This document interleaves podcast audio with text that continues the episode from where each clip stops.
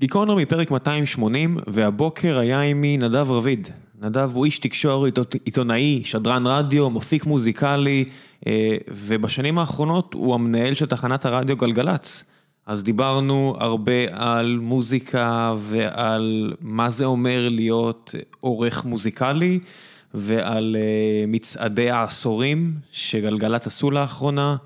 ועל שלל נושאים אחרים שקשורים בעיקר למוזיקה ויצירת תוכן והשינויים אה, בכל הנוגע לעולמות האלה, מכל המדיומים החדשים שנכנסו, אם זה יוטיוב וספוטיפיי, והיה לי כל כך כיף לדבר עם נדב, ואני מקווה שגם אתם תהנו. זה פרק קצת לגיקים של מוזיקה ושל כל הנושאים האלה. ולפני שנגיע אה, לפרק הגיקי להפליא הזה, אני רוצה לספר לכם מעט על נותני החסות שלנו הפעם. קרה לכם כבר שהגעתם לרכוש שירות אחסון לאתר שלכם ומצאתם אה, קושי רב להשוות בין החברות השונות. פעם זה היה די פשוט, הייתם הולכים אה, לאיזשהו דיפולט, אם זה GoDaddy או אחד אחר, או שאתם מקבלים המלצה מחברים, והייתם הולכים על זה. אה, למעשה יש לא מעט הבדלים ויש לא מעט בעיות עם חלק מהשירותים ויש יתרונות לשירותים אחרים. ו Website Planet, סטארט-אפ ישראלי שפונה גם ל... אה, מפתחים ויוצרי אה, אתרים ויוצרי שירותים ישראלים, אבל גם, אה, גם בכל העולם, הם החליטו לפתור את הסיפור הזה. הם לקחו את אותו אתר אינטרנט מבוסס WordPress, כי צריך להגיד את האמת, רוב האנשים אה, בעולם משתמשים WordPress, גם האתרים של גיקונומי מבוססים על WordPress, ולכן גם עשיתי איתם את אותו בדיקה, והם אחסנו את אותו אתר על עשר חברות אחסון פופולריות שונות, גם בישראל וגם בעולם. בדקו את מהירות הטעינה, אה, שאלו את התמיכה, שאלות מעצבנות, חיכו לראות כמה זמן מגיעה התשובה, ואפילו שמו לינקים לכל האתרים כדי שתוכלו לבדוק את התוצאות בעצמכם. התוצאה אה, שהם הגיעו אליה היא כנראה המחקר הכי רציני שנעשה בעברית על חברות אחסון אתרים, והתוצאות נראה לי שיפתיעו אתכם. בין השאר החברות אה, שזכו בציון הכי גבוה, היו זולות יותר מאלה שהייתם מצפים. בואו נגיד כך, אני אשאיר לכם לינק לאתר שלהם, ל Website Planet ולמחקר הזה, ותראו, תיכנסו, תעשו את ההשוואה בעצמכם, ספרו לחברים שלכם, אה, אם אתם יכולים להגיד להם אפילו שמצאתם את זה בגיקונומי, אז גם אני אהיה מבסוט. וכמובן שגיקונומי כוללת לא רק את הפודקאסטים שאתם מאזינים אליו כעת, אלא עוד שניים. גם את בכל יום נתון, שבה אוריאל דסקל אה, ועמית לבנטל ושרת עיני ושלל פרשני ספורט מדהימים אחרים, מדברים על ספורט עולמי. ויש לנו את ציון שלוש, שהוא 180 מעלות מכל המקצוענות ורצינות הזו. אה, בציון שלוש זה איציק ששו, יוני נמרודי, משה זיאת, אה, אושרי הצטרף אלינו לא מזמן, אני, זה פאנל שלם של אנשים שעושה שכונה ומדבר על כדורגל ישראלי שלא ראוי למקצוענות של דסקל ולבנטל, אין מה לעשות. אז יש גם את התוכניות האלה, ועכשיו גיקונומי 280 עם נדב רביד.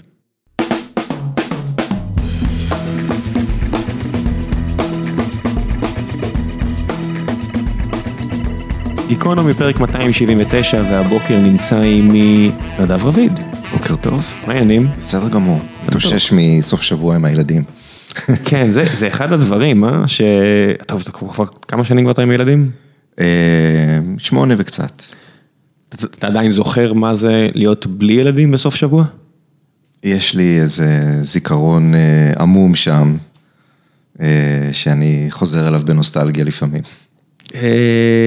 כן, זה אפילו נוסטלגיה מזויפת, כי זה באמת אה, דרגת חופש אחת שכבר לא תחזור. האמת היא שהנוסטלגיה האמיתית היא לפני שהתינוקת נולדה, כשהגענו כבר למצב ששני הגדולים בשבת בבוקר לא צריכים שיקומו להם, אז יכולנו לישון עד מאוחר.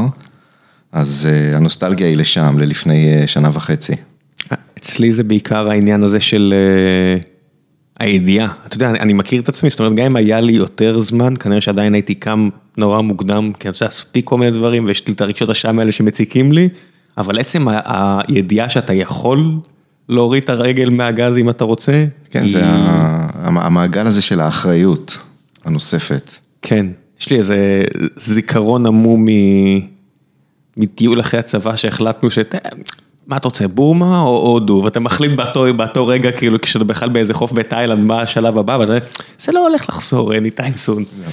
אה, בסדר, טוב, נו.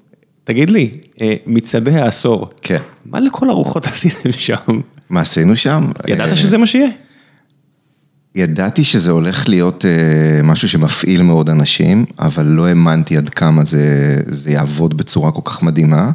כי את הרגשה שפתחנו איתה של נוסטלגיה. כן, לא, זה שמוזיקה, זה שמוזיקה אה, מפעילה נורא את רגש הנוסטלגיה, ו, ונוסטלגיה זה גם משהו שנורא מפעיל אנשים ברשתות החברתיות, זה הייתה מין הנחת עבודה שיצאנו איתה לדרך. היא מפעילה, נוסטלגיה מפעילה חזק אנשים בכל מקום, פשוט ברשתות חברתיות כמו כל דבר, זה בא לידי ביטוי, אנשים מפעילים כן. אחד את השני. נכון. מה שהיה מדהים לראות בפעילות הזאת היה, זה היה כמו מין, אה, כמו גל כזה שכל פעם הוא המשיך משבוע לשבוע, אז גם מצד אחד ראית איך כששודר המצעד של שנות ה-70, שהיה כזה הצלחה נחמדה, אבל זה עוד לא ממש התפוצץ, פתאום ראית שזה יצר גל של דיבור ברשת החברתית שהפעיל אנשים להצביע לשנות ה-80. ואז זה הרים את הדור הבא שאחריו, ואז כששנות ה-80... כן, זה התיאוריה שלך? כל דור הרים כאילו לדור הבא, משהו כזה, וראית גם, בגלל שהרשתות החברתיות נתנו לזה עוד תהודה ועוד עוד ריץ', אז זה הגדיל את זה משבוע לשבוע, וזה הגיע לשיא באמת בשנות ה-90, שהוא עשור מספיק ישן כדי להפעיל את הרגש הנוסטלגי בצורה חזקה, שנות האלפיים, גם אם מוזיקלית הוא עשור קצת פחות מוצלח לטעמי, אבל גם יש פחות נוסטלגיה מעורבת בעניין, אני חושב, למרבית המאזינים. לא יודע, אתה יודע, כשאני רואה, יש לך נטפליקס? כן, בטח. יצא לך לראות את היפ-הופ אבולושנס? עוד לא ראיתי את העונה השלישית, אבל כן. אז בעונה השלישית הם מגיעים שם לאמנים משנות האלפיים, ואני מוצא את עצמי, תשמע, זה 15 שנה, נוסטלגיה בועטת חזק, אני רואה את זה ואני נתקף, אתה יודע, יש שם, הם מראים שם את OutKast, אתה יודע, כל הגל הזה של אטלנטה, של בפרק האחרון של העונה הזו, מתחילת שנות האלפיים, אני לא טועה, ואתה רואה את זה ואתה אומר, וואו, אני זוכר את זה ממש, אתה יודע, אתה אומר, אוי ואבוי, מה, הם בגילי? אתה אומר כל מיני כאלה, ואני חושב שהתיאוריה של שנות ה-90, זה בדיוק העניין של איזה דור נמצא ברשתות החברתיות, כי מי יריב על שנות ה-70? אז אתה יודע, אז יכול להיות לך שני אנשים שיגידו, קרים לעומת דיוויד בוי, לעומת פינק פלויד, אבל זה יהיה ריב כמעט של... אני חושב שזה מה שאני אמור לריב עליו, בניגוד לשנות ה-90 שאנשים ממש יריבו עליו, כי זה הנוסטלגיה שלהם, זה הפיסת, אתה יודע, אני זוכר את השיר הזה מהמוצב בלבנון, ואני זוכר את השיר הזה מהטיול אחרי הצבא, וכו' וכו' וכו'. אחד הדברים שנורא הפעילו אנשים גם בעניין הזה, זה בעצם ההצבעה הרי לא הייתה הצבעה של הדור שגדל באותם שנים, אלא הצבעה של כל האנשים, גם, גם אנשים צעירים שמצביעים כן. לשנות ה-80 וה-90, והם לא היו שם. בזמן אמת, אז הפרספקטיבה שלהם היא פרספקטיבה של עכשיו, שזה גם אחד הדברים המעניינים. ואז אנשים אומרים, איך זה יכול להיות שהשירים שאני גדלתי עליהם, השירים שהיו כל כך משמעותיים בשבילי בגיל ש... שהייתי בגיל הרלוונטי, איך זה לא נכנס למקום הזה, ואז איך זה לא נכנס למצעד. ואיך, איך הרסתם לי את הילדות, איך הרסתם לי את הזיכרונות הנוסטלגיים. עזוב את זה, איך לכל הרוחות אנשים בכלל הביאו לכם את המשקל הזה. אתה יודע, no offense, אבל אני אומר, בעידן הספוטיפיי, בעידן ה...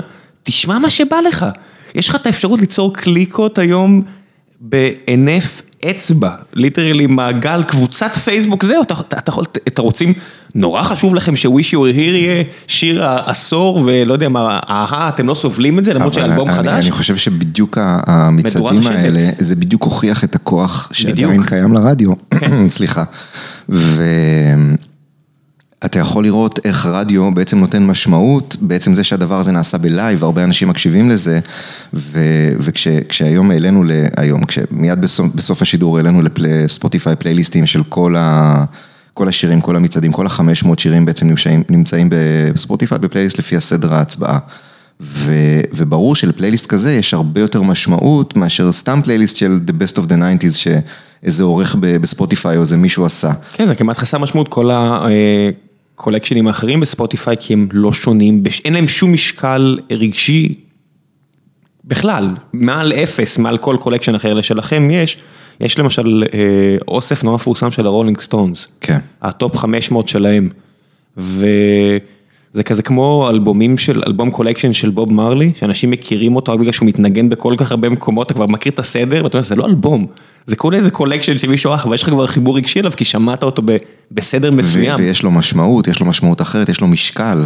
כן, זה הכל עניין של רגש, אתה יודע, אתה רואה עכשיו בחירות, ואתה אומר, רציונלית, זה טרפת לגמרי מה שקורה פה, אבל אנשים... אני חושב שרציונליזם הוא כבר לא חלק, רציונליות היא כבר לא חלק מהמשחק הפוליטי. משום דבר, מה זה מהמשחק הפוליטי? משום דבר, אנשים ניסו לצקת רציונליזם למצעדים שלכם, אמרו, מה, יש 80 אחוז מהשירים שנבחרו עם A to H, כי סידרתם את זה אלפביתי, ואנשים התחילו לשים את זה בהתחלה, ואני אומר, והם אומרים, זה שערורייה, כי יש הטיה סטטיסטית, אני אומר, אוקיי, ואם תחלק את זה בצורה אקראית, אז לא תהיה הטיה סטטיסטית בהתאם לחלוקה החדשה? זאת אומרת, אז מה עכשיו צריך לחלק את זה כל פעם עבור כל בן אדם? אני... אוי ואבוי. בסוף זה לא משנה, בסוף, כן. בסוף זה כיף וזה משחק ו, וכולם נהנים ולא משנה מה היה נבחר מקום ראשון, תמיד יהיה את מי שיתעצבן, איך זה יכול להיות וזה לא משקף וזה לא הדבר האמיתי וזה נורא כיף לראות את זה. כן, איפשהו שם יש את החבר'ה של אה, שאומרים, יש אלבום חדש, עזבו אותנו אם לקחנו לא לקחנו את, את, את שיר העשור לא בטוח שגם המריצים של אהה הם כאילו רק בעניין של האלבומים החדשים. אני בטוח שלא. אני בטוח שחברי הלהקה היו מתים, אתה יודע, זה הדבר הכי מדהים במוזיקה, שיושב לך איזה ברי סחרוב עומד על הבמה ומנגן את ניצוצות בפעם המיליון, ואומר לעצמו, יש שירים חדשים, מה אתם אומרים? ולא. זה המקרה המפורסם של קריפ, שהם לא ניגנו אותו מלא מלא זמן בהופעה, כי הם ממש אה, סבלו מהשיר ושנאו אותו. אבל אני חושב שזה גם גישה של אומנים, יש אומנים שהם נהנים לנגן את הלהיטים הגדולים שלהם. אלטון ג'ון כזה? נגיד. בילי ג'ואל. אני מניח, והם, והם שמחים לראות את התגובה של הקהל, והם באים גם במין גישה של אנחנו entertainers, ואנחנו רוצים לבדר את הקהל, ובשביל זה באנו לפה. ויש את אלה שאומרים, לא, זה מייצג את מי שהייתי בגיל 20 ואחרי שסיימתי קולג' וזה כבר לא מי שאני היום, ואני לא מוכן לנגן את החומרים הישנים. בואו תשמעו את החומרים החדשים, ואז הקהל בא ואומר, כמו במערכון של היהודים, תן לנו את נדנד. כן. כשביאליק בא ו... שזה אחד, אחד, אחד הדיוקים. כן, כן. אנחנו שילמנו כרטיס, אתה יודע, זה, זה אחד המדיומים היחידים, שאתה מגיע, הופעה, באופן כללי הופעה חיה, שאתה מגיע לצרוך משהו שצרכת כבר כל כך הרבה פעמים בסטנדאפ, אם uh, הוא יספר בדיחה שכבר שמעת, או שאתה חושד שהיא דומה לבדיחה אחרת, מה זה, אתה, אתה, אתה יש שריקות בוז בהופעה, אתה גם הבן אדם הכי cutting edge, אה, כותב רק במגזינים והכל, גם הוא ישמח לשמוע את קריפ פתאום. זה מזכיר לי סיפור שבשנות ה-90 כזה, באמצע, גרתי בלונדון. ואחד הדברים שעשיתי שם מהצד היה לכתוב ביקורות מוזיקה לעיתונים בארץ. ו... הייתה הופעה של Faith No More, הם בדיוק באו להופיע אחרי שיצא אלבום King for a Day, וזה היה ממש יומיים שלושה אחרי שיצא האלבום, וקיבלתי קסטה של האלבום לפני שהוא יצא, עוד לא היה אינטרנט, עוד לא היה דליפות, עוד לא היה זה, והיה לי ביד קסטה של האלבום לפני שהוא יצא, שבוע לפני היציאה. כבר סידיז, אבל קסטה אני מניח עדיין יותר נוחה לשכתוב. קסטות היו הפורמט בשביל אה, משלוחי פרומו לעיתונאים, זה היה כאילו advanced copies היה בקסטות רק, עוד לא היה סידיז, עוד לא השתמשו בזה אז לזה. ואני וחבר שהיינו מעריצים של Faith No More, אמרנו, אנחנו נטחן את הקסטה, נגיע להופעה ונהיה היחידים שמכירים את כל השירים החדשים, זה היה, היה לזה ערך... כן, uh... מכיר את זה. זה, ועדיין, עשיתי את זה עם, עם אינטרפול, שהופיעו פה באחת ההופעות שהכי נהניתי מהן בארץ, לפני, לא יודע מה, עשור או משהו כזה, בגני התערוכה, אם אני זוכר נכון. ועדיין כל כך שמחתי שהם עשו את האלבומים, אני אוהב את כל האלבומים שלהם, אבל עדיין כל כך שמחתי שהם עשו את האלבומים. זה שוב אה, חוזר לעניין של הרגש, כי זה מפעיל אותך, ואתה נמצא בקהל, וה, והשיר נופל לך בנקודה הנכונה, אתה מתרגש מזה, אתה נורא מתרגש לשיר את זה ביחד איתם על הבמה, עם אנשים לידך, זו חוויה קולקטיבית גם. כן, שכלתנות אף פעם לא תנצח רגש. זאת אומרת, כל מי שמתבאס על דמגוגיה, על פנייה לרגש וכל מיני כאלה, צריך להבין שהוא נלחם לוזינג באטל. אין מה לעשות, אנחנו אה, יצורים פגומים. בסופו של דבר כבני אדם, חיות. או שלא, אני יודע מה, אתה יודע, בסופו של דבר, תראה כמה כוח, אה, אם אתה משלב אנשים בזכות רגש, השאלה מה אתה עושה עם זה. זה לא הכי דמוקרטי, כי זה בסופו של דבר מישהו הפעיל את הרגש, אבל uh, זה כוח עצום. אבל הבעיה כשזה נעשה בצורה, לא בעיה, זה חלק מהמשחק, אבל זה הרבה פעמים נעשה בצורה צינית. השיל, הרגש, ההפעלה של הרגש היא לא באה ממקום רגשי, אלא ממקום שכלתני. כמעט תמיד זה נוצר כן. ממקום uh, שכלתני במקור, כי אם גם אתה היית רגשי, אז היית מתפזר. זאת אומרת, תחשוב כמה תנועות חברתיות מתפזרות לגמרי, ומה הדרישה מהן? אתם יכולים שנייה להירגע ולחשוב לאיפה אתם רוצים ללכת, זאת אומרת, לא להמשיך אה, לפעול ברגש, אלא מישהו למעלה יכול לנתב את הרגש של כל האחרים בבקשה? תחשוב, זו דרישה שכמעט מכל אה, מהפכה או תנועה חברתית, תמיד יש את הדרישה הזאת של מישהו יכול לבוא עם דרישות מסודרות בבקשה, ולא רק אה, להפעיל את כל ההמונים האחרים. אני חושב שבגלל זה גם הרבה פעמים המהפכות הן מתפזרות, כי זה מתחיל עם איזשהו רעיון שהופך לאיזשהו גל של רגש, ואז זה נהיה כל כך גדול, שכבר זה לא מנותב למקום ההתחלתי שלשם זה הלך. ואם זה כן מישהו מנתב את זה, אז כמעט תמיד המטרות יפוספסו, אתה יודע, בסופו של דבר אתה מסתכל על אה, קומוניזם וכל מיני כאלה, אנשים אומרים, זה לא מה שהחבר'ה הגרמנים והאנגלים האלה כתבו במאה ה-19. יכול להיות שלמרקס היו רעיונות מעניינים, אבל מה שלנין הפך את זה וסטלין, אז כאילו זה נהיה... ואם כן. היה מישהו אידיאליסט, הוא מצא את עצמו עם גרזן בראש במקסיקו, אתה יודע, בסופו של דבר... או סתם על איזה עמוד תלייה. כן, כן. אבל ככה זה. אה, אם אתה ממש רוצה לש- לשמר את המהפכה בפנים, אה, אנחנו נד- נדאג לסדר את זה. בכל אופן, אה, רדיו, כן. אתה יודע מה, בוא נתחיל לפני רדיו. כמה חסר לך ליצור? ליצור? כן. ליצור אני יוצר. אני עושה את זה לבד ובשקט, אבל ליצור ולקבל- פידבק. חסר. ליצור למגירה in this day and age, אתה יודע, אתה כבר, אתה לא יכול לבטל את הרגל, את ההרגל הזה של לקבל דופמין ולקבל לייקים, זה לא יעזור. נכון. אף אחד לא גדול מזה, אני לא קונה את זה יותר, זהו. מי שכותב למגירה, אין יותר קפקא. אז אני כותב בדיחות קרש בטוויטר, מקבל 30 לייקים, וזה נו, נותן את ה... אבל זה לא, אתה יודע שהמשקל הסגולי של זה הוא אפס. ברור. ליצור משהו בעל משמעות, מוזיקה, ולקבל איזה הערכה שווה פי אלף מכל בדיחה מוצלחת שתתפוס. אה, תראה, כיוצר או פרונטמן עשיתי בעצם שלושה דברים. עשיתי גם תוכניות רדיו הרבה זמן, שזה גם משהו שהוא סוג של יצירה, ואתה מקבל עליו פידבק מסוג מסוים. והייתי די-ג'יי, שזה גם סוג של... אה, לא יודע, יצירה זאת מילה גדולה אולי קצת, אבל כן יש בזה אלמנט אה, שבו אתה... יש די.ג'יי ויש די.ג'יי, יש נכון. די.ג'יי שלוקח יצירות מוזיקליות של די.ג'יים אחרים. אז אני, אז אני. רוצה לחשוב שעשיתי אה, עבודה קצת יותר אה, יצירתית כדי-ג'יי. עדיין אני חושב שבשורה התחתונה כדי-ג'יי אתה, אתה בסוף מנגן דברים של אנשים אחרים, והשאלה באמת כמה אתה הופך להיות יצירתי עם זה, אבל אה, אתה לא איזה אומן, אתה לא באמת אומן גדול, זה בעיניי קצת הפרזה של, ה, של התחום, אבל... אה, אז עשיתי את זה וגם עשיתי מוזיקה, ובכל אחד מהם יש סוגים שונים של, אה, של פידבק מהקהל ו, ומ, וקהל מדומיין, או קהל שנמצא פיזית במקום כשאתה די-ג'יי, זה באמת המקום היחידי שאתה מקבל פידבק מיידי במקום, מאנשים שנמצאים, אתה יכול לראות את הדבר הזה שאתה עושה.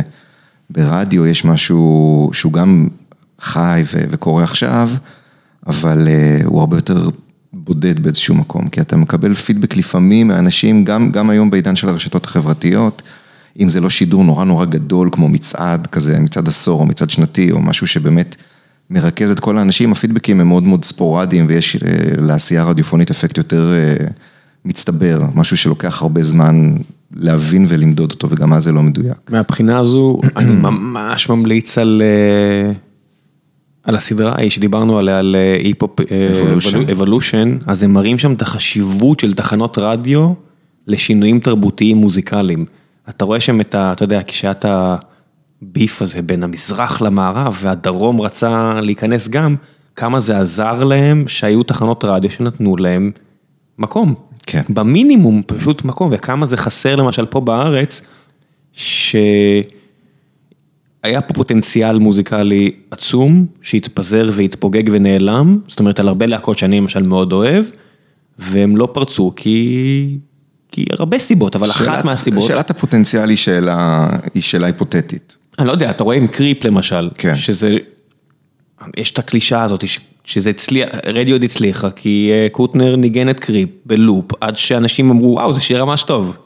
בסופו של דבר, אתה יכול לטחון לאנשים שירים ולגרום לזה שהם יצליחו, לגרום לכך שהם יצליחו. ואתה הרבה פעמים גם טוחן שירים שלא מצליחים, זה גם קורה. עם איזה שיר זה קרה לך? זה קורה עם הרבה שירים, לא רק לי, זה קורה בכלל, זה קורה גם ברדיו, כלומר, אם אנחנו מסתכלים רגע על גלגלצ כמקום העבודה שלי, שבוחרים שירים שהתנגנו כחלק מהשיטה ב- בפלייליסט שמשמיע אותם אה, שלוש פעמים ביום במקסימום, זה הרבה, בתחנה עם הרבה אחוזי האזנה, ולא כל השירים תופסים.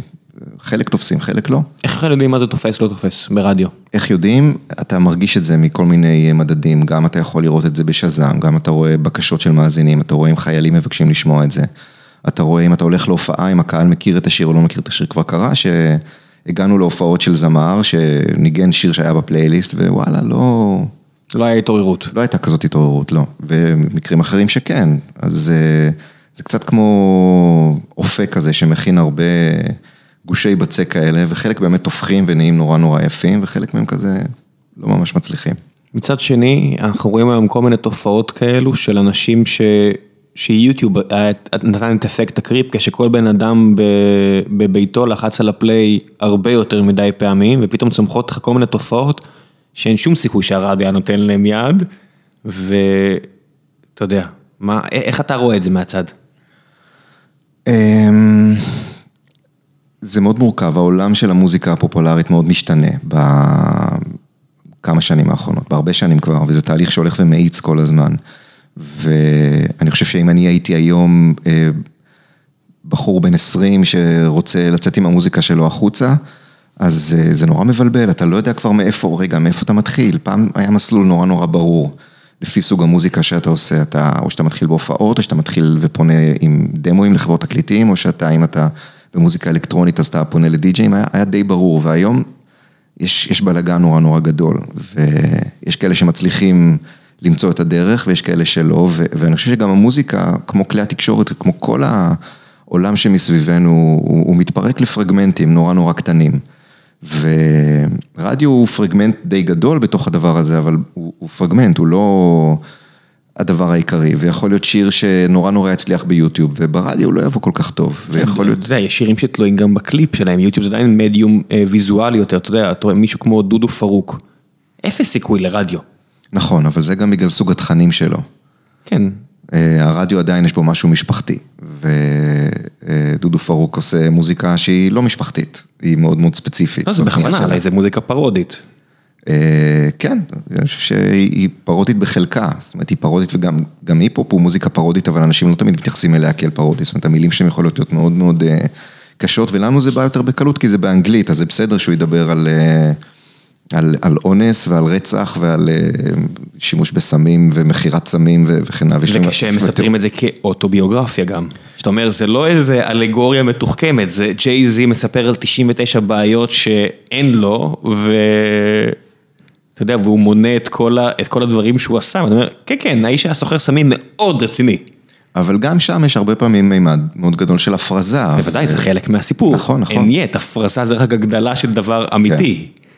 אנחנו, אתה יודע, כל העניין הזה, כל ה... אני מסתכל על אה, שינויים חברתיים, שזה השינוי הכי גדול, מן הסתם.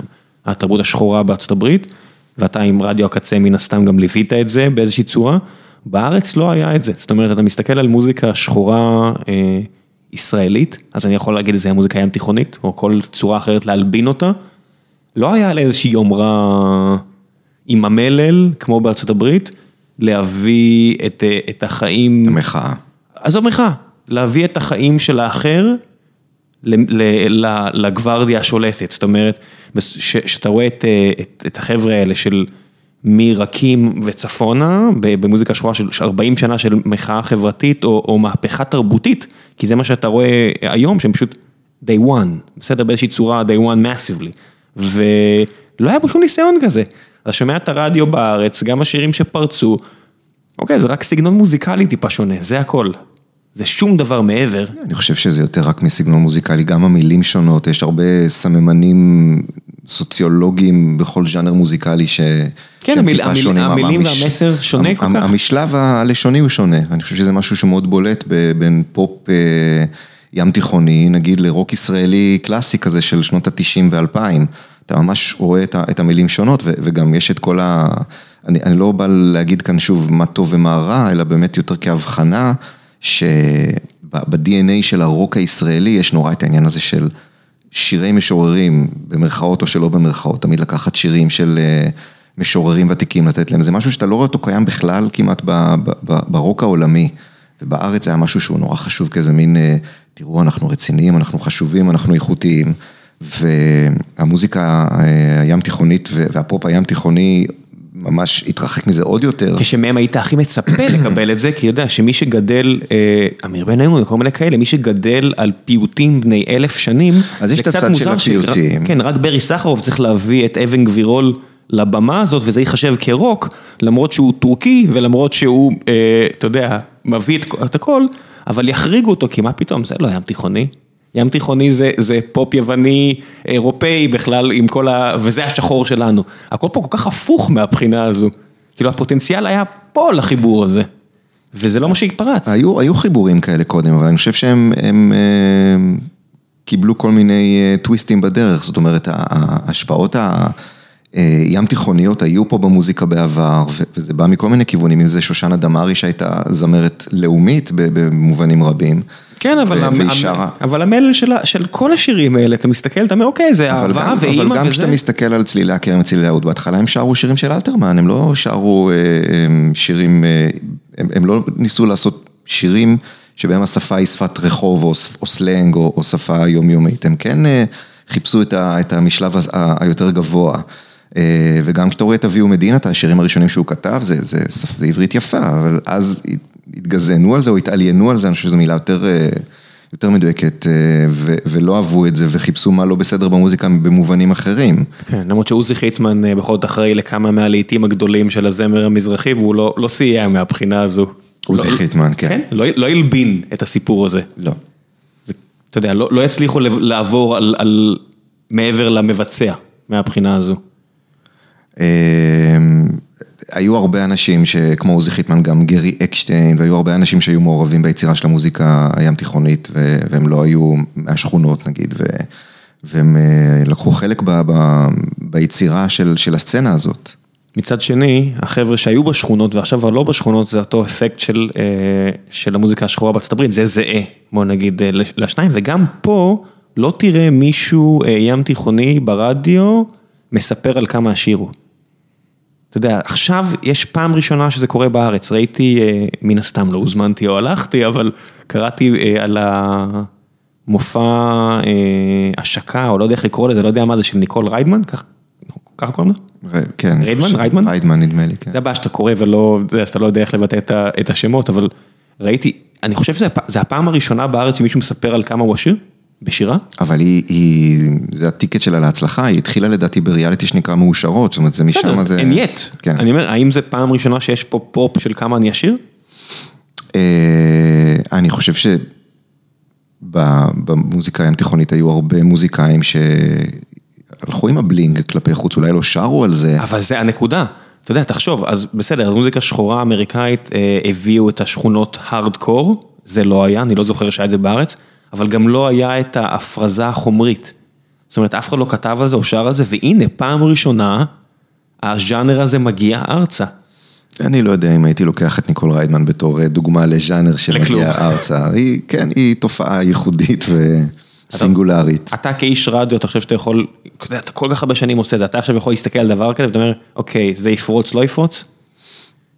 אני חושב שלכל אחד עם הרבה ניסיון ו...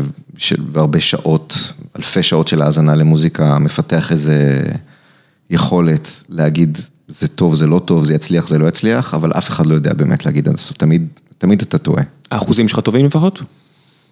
אני חושב שיש דברים שהצלחתי ויש דברים שלא הצלחתי, יש כאילו סתם דוגמה עכשיו למשל אה, אליעד, יש לו שיר חדש, הוא עכשיו אחד השירים הכי מצליחים בארץ. כשהשיר, כשהשיר הזה יצא, הייתה לי תחושה שזה כאילו לא, לא יקרה עם זה שום דבר.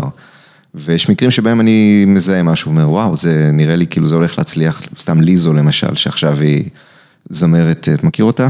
זמרת אמריקאית. אני לא מסתכל לך סתם בתור עגל, זה סתם כי אני פחות מכיר כבר, זהו. אה, ליזו היא זמרת שחורה, שהיא גם ראפרית וגם זמרת וגם חלילנית וגם הרבה דברים, והיא אה, אחת התופעות התרבותיות הגדולות של השנה החולפת, ונגיד כבר לפני ארבע שנים, נלחמתי כדי ששירים שלה יושמעו בגלגלצ, אז לא הצלחתי, אבל בשנה האחרונה אנחנו כן אה, משמיעים אותה הרבה, ועכשיו היא באמת הפכה להיות מאוד מאוד גדולה. אז אתה לפעמים מהמר ולפעמים אתה מצליח ולפעמים אתה לא מצליח. מה היו ההצלחות או הטעויות ההיסטוריות שלך שאתה, שאתה מנסה לחשוב עליהן?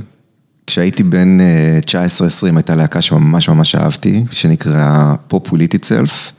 והייתי בטוח שהם יהיו הדבר הכי גדול בעולם, וזה לא קרה. זה לא קרה. אמנם אחד מהלהקה הפך להיות אה, מלחין אה, הוליוודי מאוד מצליח, אבל... אה, אבל זה לא זה. זה לא זה, זה לא אותו דבר, לא. ובמה שכן הצליח, ששמת עליו את האצבע מוקדם? פורטיסד, למשל. טוב, זה באמת מסמלי ה nineties. כן. מה זה היה ב Portishead? Dummy? לא, היה שיר שנקרא Numb, נאם בעצם, בלי הבי. זה אותו אלבום מ-93? אותו אלבום, כן, כן. אז זה היה לפני שיצא האלבום, פשוט נתקלתי בשיר הזה במקרה באיזה לילה, ב-MTV הייתה להם רצועה שנקראת Chill Out Zone, שמשודרת רק, לא זוכר, איפשהו בסוף שבוע בין 3 ל-5 בבוקר. וראיתי את השיר הזה וזה היה כאילו, כאילו מישהו נתן לך מחבת בראש וזה היה פשוט מצלצל והיה לי ברור שזה הדבר הכי מדהים ששמעתי המון המון זמן. זה גם הנטייה המוזיקלית האישית שלך כיוצר גם למחוזות האלו פחות או יותר. לא יודע אם הייתה לי ממש נטייה, המוזיקה הזאת, אתה יודע, תחילת ה nineties, עוד ה eighties היו מאוד טריים, הייתי ילד של eighties, נורא אהבתי מוזיקה אלקטרונית ו new wave ודברים כאלה. ואז רק התחלתי להיפתח להיפ-הופ, שפורטיסט זה בעצם סוג של וריאציה על היפ-הופ ביחד עם soul, והסאונד של זה היה כל כך שונה וכל כך אחר, והשילוב של הדברים היה באמת משהו שלא שמעתי כמוהו קודם, ו... והלכתי לחפש את זה ולהבין מה זה ואיך קוראים לזה בכלל, והייתי צריך לשים קסטה בווידאו כדי להקליט את זה שבוע אחרי, בתקווה שהם ינגנו את זה עוד פעם.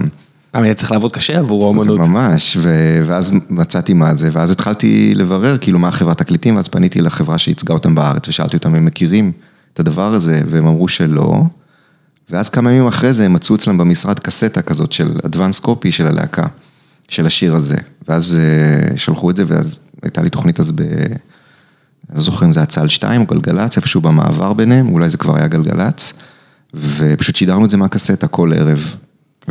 וזה היה התחלה של פורטיזד. ממש כמו קריפ. כן, כמעט. אתה היית בשנים האלה שקוטנר אנס את Creep על הציבור הישראלי? זה קצת הגזמה של זה. כן, אני זוכר או קורא לא נכון, זאת אומרת? לא, תשמע, זה נכון שהוא אחד הראשונים בעולם שניגנו את Creep. לא, אני אומר, כמות ההאזנות בארץ, אני זוכר לפחות כילד שזה היה נונסטופ. אני, אין לי נתונים, הוא ניגן את זה הרבה וניגנו את זה עוד אנשים אחרי שהוא באמת התלהב וזה הדביק עוד אנשים בתחנה בהתלהבות וזה נוגן בעוד תוכניות, במקביל זה גם התחיל לקרות ברדיו קולג'ים בארצות הברית, פחות או יותר באותו זמן וזה נכון שבאנגליה, בלי קשר פה בארץ, בלי קשר, ובאמת באנגליה לא השתינו עליהם כשיצא קריפ, ממש. אתה חושב שהיה איזשהו ניסוי לתיקון עשור אחרי זה? אני זוכר שפלוס מינוס בדיוק עשור לאחר מכן, סיפור דומה, זה לא מאוקספורד, אז החבר'ה של ארקטיק מנקיז מתחילים, והם עוברים, אתה יודע, כמו הליברטינס, עוברים ממקום למקום ומנגנים, ואני זוכר כאילו מישהי מביאה לי את ה... זה כבר, אני חושב שזה היה כבר דיגיטלי, כקובץ, שמע, אתה חייב להאזין לחבר'ה האלה, יהיה להם אלבום ראשון, This is the thing. וזה כאילו היה מרגיש לי מאז רדיואד, שהיה ניסיון לפיצוי של אנשים שכל פעם שמישהו קצת הצליח, ניסו לנפח, כדי שלא יהיה שוב פספוס, שלא יהיה את הסכנה הזאת של לפספס להקה גדולה. עם ארקטיק מנקי זה ממש היה מתקפה. לא זוכר, אנשים כאילו עכשיו מכירים 15 שנה לאחר מכן, אותם כלהקה מאוד גדולה, או כבר לא, אני לא יודע מה, אבל אז זה היה ממש מתקפה. אני חושב שכן, זאת אומרת, זה גם איך שהתקשורת עובדת, ולנסות לבנות את הדבר הבא ולהכתיר את המלכים. ואני חושב שמאז האינטרנט זה כבר לא יקרה אותו דבר כמו שזה קרה בעבר, אין סיכוי שיהיו כאלה להקות גדולות. ואני חושב שאוקיי קמפיוטר הוא במידה מסוימת אלבום הרוק האחרון הגדול, לא, לא בגלל הטיב והאיכות שלו, אלא בגלל האימפקט הרחב שלו והקונצנזוס שנוצר סביבו, זה כבר לא יקרה יותר. לא, שוב, לא בגלל שהמוזיקה לא מספיק טובה, לא בגלל שאין להקות טובות ואין יוצרים טובים, זה, זה תמיד יהיה. זה עשרים משהו שנה, זה קצת עצוב לומר. זה עשרים, כן, עשרים שנה, נכון. 97. כן. 22 שנים שעברו, אתה אומר, וזה האחרון, לא יצא שום דבר בעל סדר גודל כזה או קונצנזוס כזה? לא קרה, לא יצא אף אלבום שהפך להיות כזה קונצנזוס תקשורתי וכזה אלבום שנכנס לקנון הרוקי. תחשוב גם שכל הקנון נוצר בשנות ה...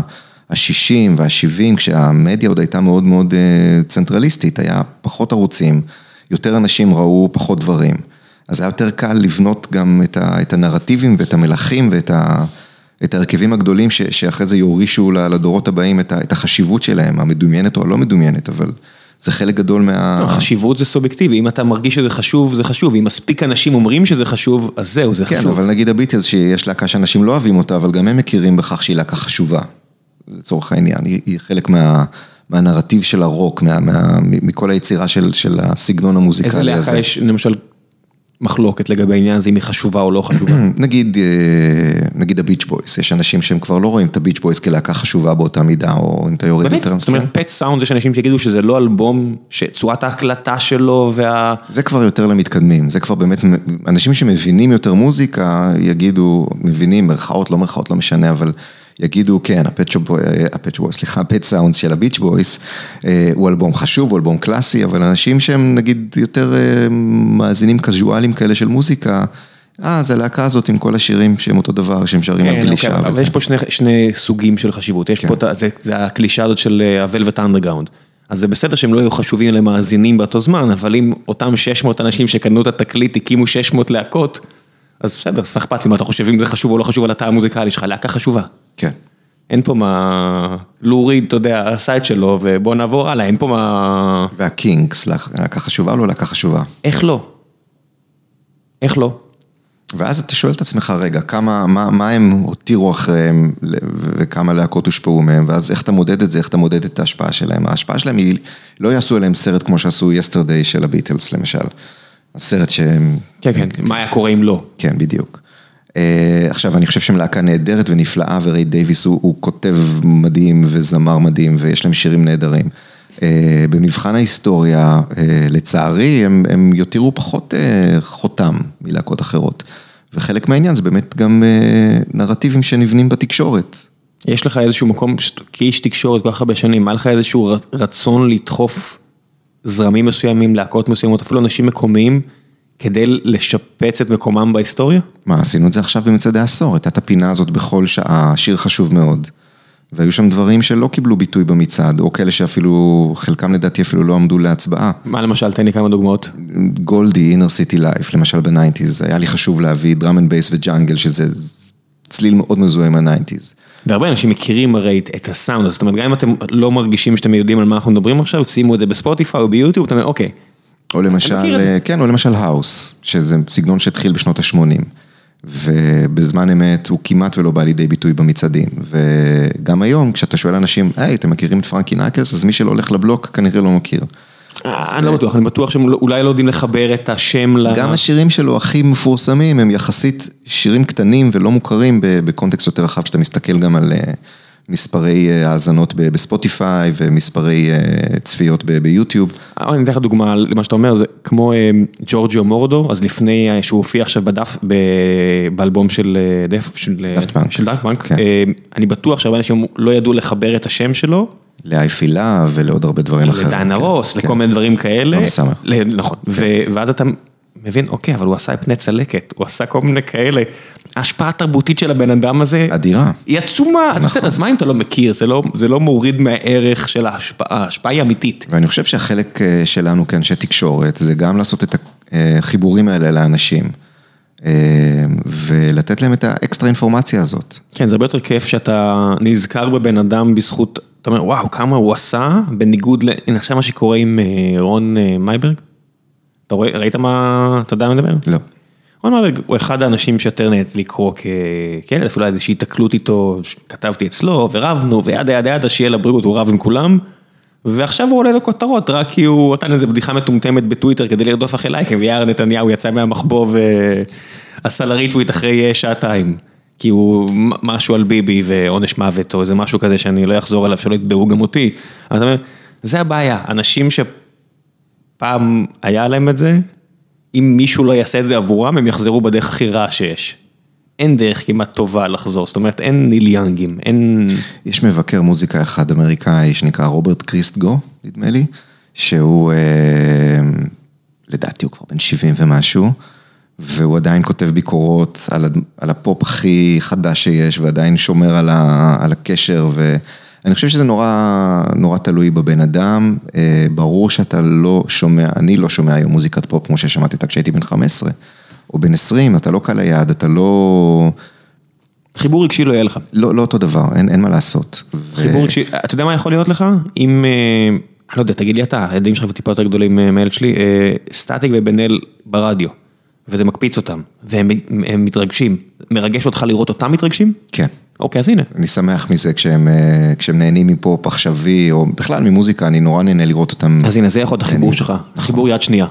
נכון, אבל אני חושב שכן, אתה כן מפצה על זה בניסיון ובפרספקטיבה וכן הלאה, אבל באמת אחד, ה, אחד הדברים ש, שאני שואל את עצמי כל הזמן, בתור מישהו שאוהב מוזיקה מאז שהוא זוכר את עצמו, זה באיזה נקודה אתה הופך להיות נרגן שחושב שכל מה שיצא זה כבר לא טוב יותר, והאם השיקול שלך הוא, מתי, מתי הוא אובייקטיבי, מתי הוא לא אובייקטיבי, מתי אתה רואה את זה באמת מהנקודה הזאת של הרגש, אתה כבר לא מתחבר לזה, ומתי כשאתה אומר, רגע, המוזיקה בשנים האלה והאלה היא, היא פחות טובה או פחות...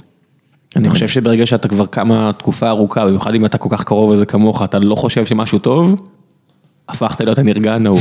כי אובייקטיבית יוצאים המון, יוצ... בכל, בכל תחום אפשרי יצירתי, יש המון יצירה.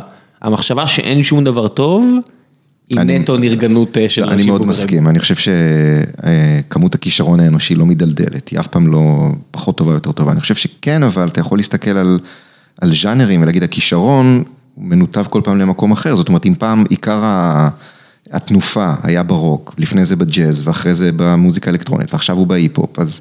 אז כן, כשאתה מסתכל על הרוק היום, אתה אומר, אין מה לעשות, יש פחות דברים מעניינים שקורים היום ברוק, יש אין בעיה כבר שגם מקום של לחדש. over exposure, והעובדה שכבר ראית את זה, זאת אומרת שהסנדק יוצא, אנשים היום, נגיד אם יראו את הסנדק, לא יבינו על מה מדובר, אבל אתה, אתה יכול לראות סצנות, למשל שהדלת ננעלת והמצלמה עוקבת אחרי המשפחה מדברת, שאני לא זוכר אם זה הראשון או השני, ואתה אומר, וואו, כמה העתיקו את זה. ועצם ההעתקה, דיללו את זה, כן. אוקיי, Twin Peaks, כל דבר כזה. העובדה שיש כל כך הרבה העתקים, הרגה את המקור קצת. כן. זאת אומרת, כשאתה פותח היום נטפליקס, יש הרים על גבי הרים על גבי הרים של תוכן crap, שנראה כאילו מחשב כתב את התסריט. תחשוב על הילדים שלך, כמה פעמים הם ייחשפו, נחשפו נגיד סתם לסיפור של Star Wars, עוד לפני שהם בכלל ראו את הסרט המקורי.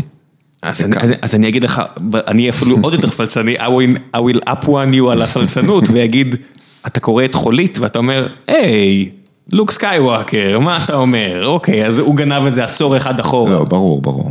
ו- ג'ורג' לוקאס היה גנב מאוד מוכשר. כן, אבל הוא עשה את זה גדול יותר, אבל כן. ברגע שאתה מגיע לגודל מסוים, לא השארת מספיק חמצן, ועכשיו הרף כל כך גבוה עבור, עבור אנשים, שמי שעכשיו יעלה מעל, זה כבר יהיה קמפי ויהיה, אוקיי, מה, מה אנחנו עושים פה?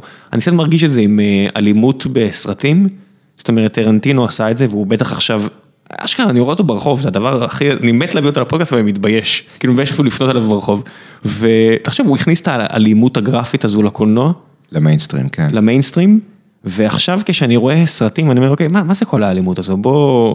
כי השוק נעלם, ועכשיו נשאר רק התחושה הזאת שאתה מעתיק, אז עם מוזיקה זה עוד יותר קשה, הכמות, אה, אתה יודע, הכמות, הכמות אפשרויות שיש לך, יחסית מצומצמת, ואז עכשיו שאני שומע, אני רק מחפש את את את הרפרנסים בראש, אני אומר, אוקיי, זה דומה לזה וזה דומה לזה, אין מה לעשות. זה, אין- זה מאוד נכון, אגב, גם אפרופו הסרט של טרנטינו האחרון, שאתה יוצא ממנו בתחושה של, אני צריך עכשיו לשבת איזה שנה באוזן השלישית כדי לעבור על כל הרפרנסים, כדי להבין על מה הוא מדבר. הולך, הוא הולך כל ערב לראות הסרט בסינמה סיטי, אתה כן. מכיר- אתה ראית את זה? כל ערב הוא הולך? אני חושב שיש שני ערבים ברציפות, הוא פה בסינמה, הולך לסינמה סיטי לראות הסרט של עצמו, יכול להיות שהוא בעצמו לא קלט את כל הרפרנסים שיש בסרט, והוא מנסה לראות שוב את הסרט כדי ל... זה כמו כותב שקו- שקורא את זה את הדברים שהוא כתב, הרי בסופו של דבר גם ביאליק אמר את זה, אתה כותב, אתה לא יודע מה ההשראה התרבותית שלך תמיד במלואה. כן, אבל אתה יכול צריך לעשות- גם לקחת פרספקטיבה מהיצירה, כדי פתאום לראות אותה אחרת. וכשאתה עושה משהו, אם עובר הרבה זמן מהיום שעשית אותו, מהרגע שעשית אותו, עד שאתה חווה אותו שוב, שומע, רואה, אז אתה מקבל את הפרספקטיבה ורואה את זה בצורה אחרת. מעניין אם חלק מהאנשים האלה, אם היו שומעים מצעד כמו שלך, הם אומרים, וואו, איזה טוב הייתי פעם. איזה הרגשה קשה זו עבור חבר'ה כאלה, ההרגשה, המחשבה הזאת של איזה טוב הייתי פעם. זה... כמה, וכמה אני גרוע היום. לא יודע אם גרוע, אבל כבר אין... אה, תמיד יש את הקלישאות האלה של ללכת לג'וזף אלר וללכת לכל מיני כאלה, לא יעזור, אתה לא תכתוב מלכוד 22, והיחידים שאני חושב עליהם, שלפחות שלי קהל, אה, ג'וני קאש כזה, שאתה אומר כדי להמציא את עצמו מחדש, הוא עבר לעשות יצירות של אנשים אחרים. זה אחד הסיפורים הכי מדהימים שלא מספיק מדברים עליהם, ואני חושב שג'וני קאש זה מישהו שבארץ, היה תקופה שמאוד אהבו, נכון? בזכות הרדיו? אה, כשיצאו, אני חושב, האלבומים האלה עם ריק רובין, הוא קיבל אה, יחסית הרבה חשיפה. וזה היה סיפור מעניין, אני חושב בזמן אמת הוא לא היה אף פעם אומן מאוד מאוד גדול בישראל. אה, אבל כל הדרך שהוא עבר והאומנים שהוא בחר לעשות להם קאברים, זה גם אומנים שעורכי מוזיקה מאוד אוהבים.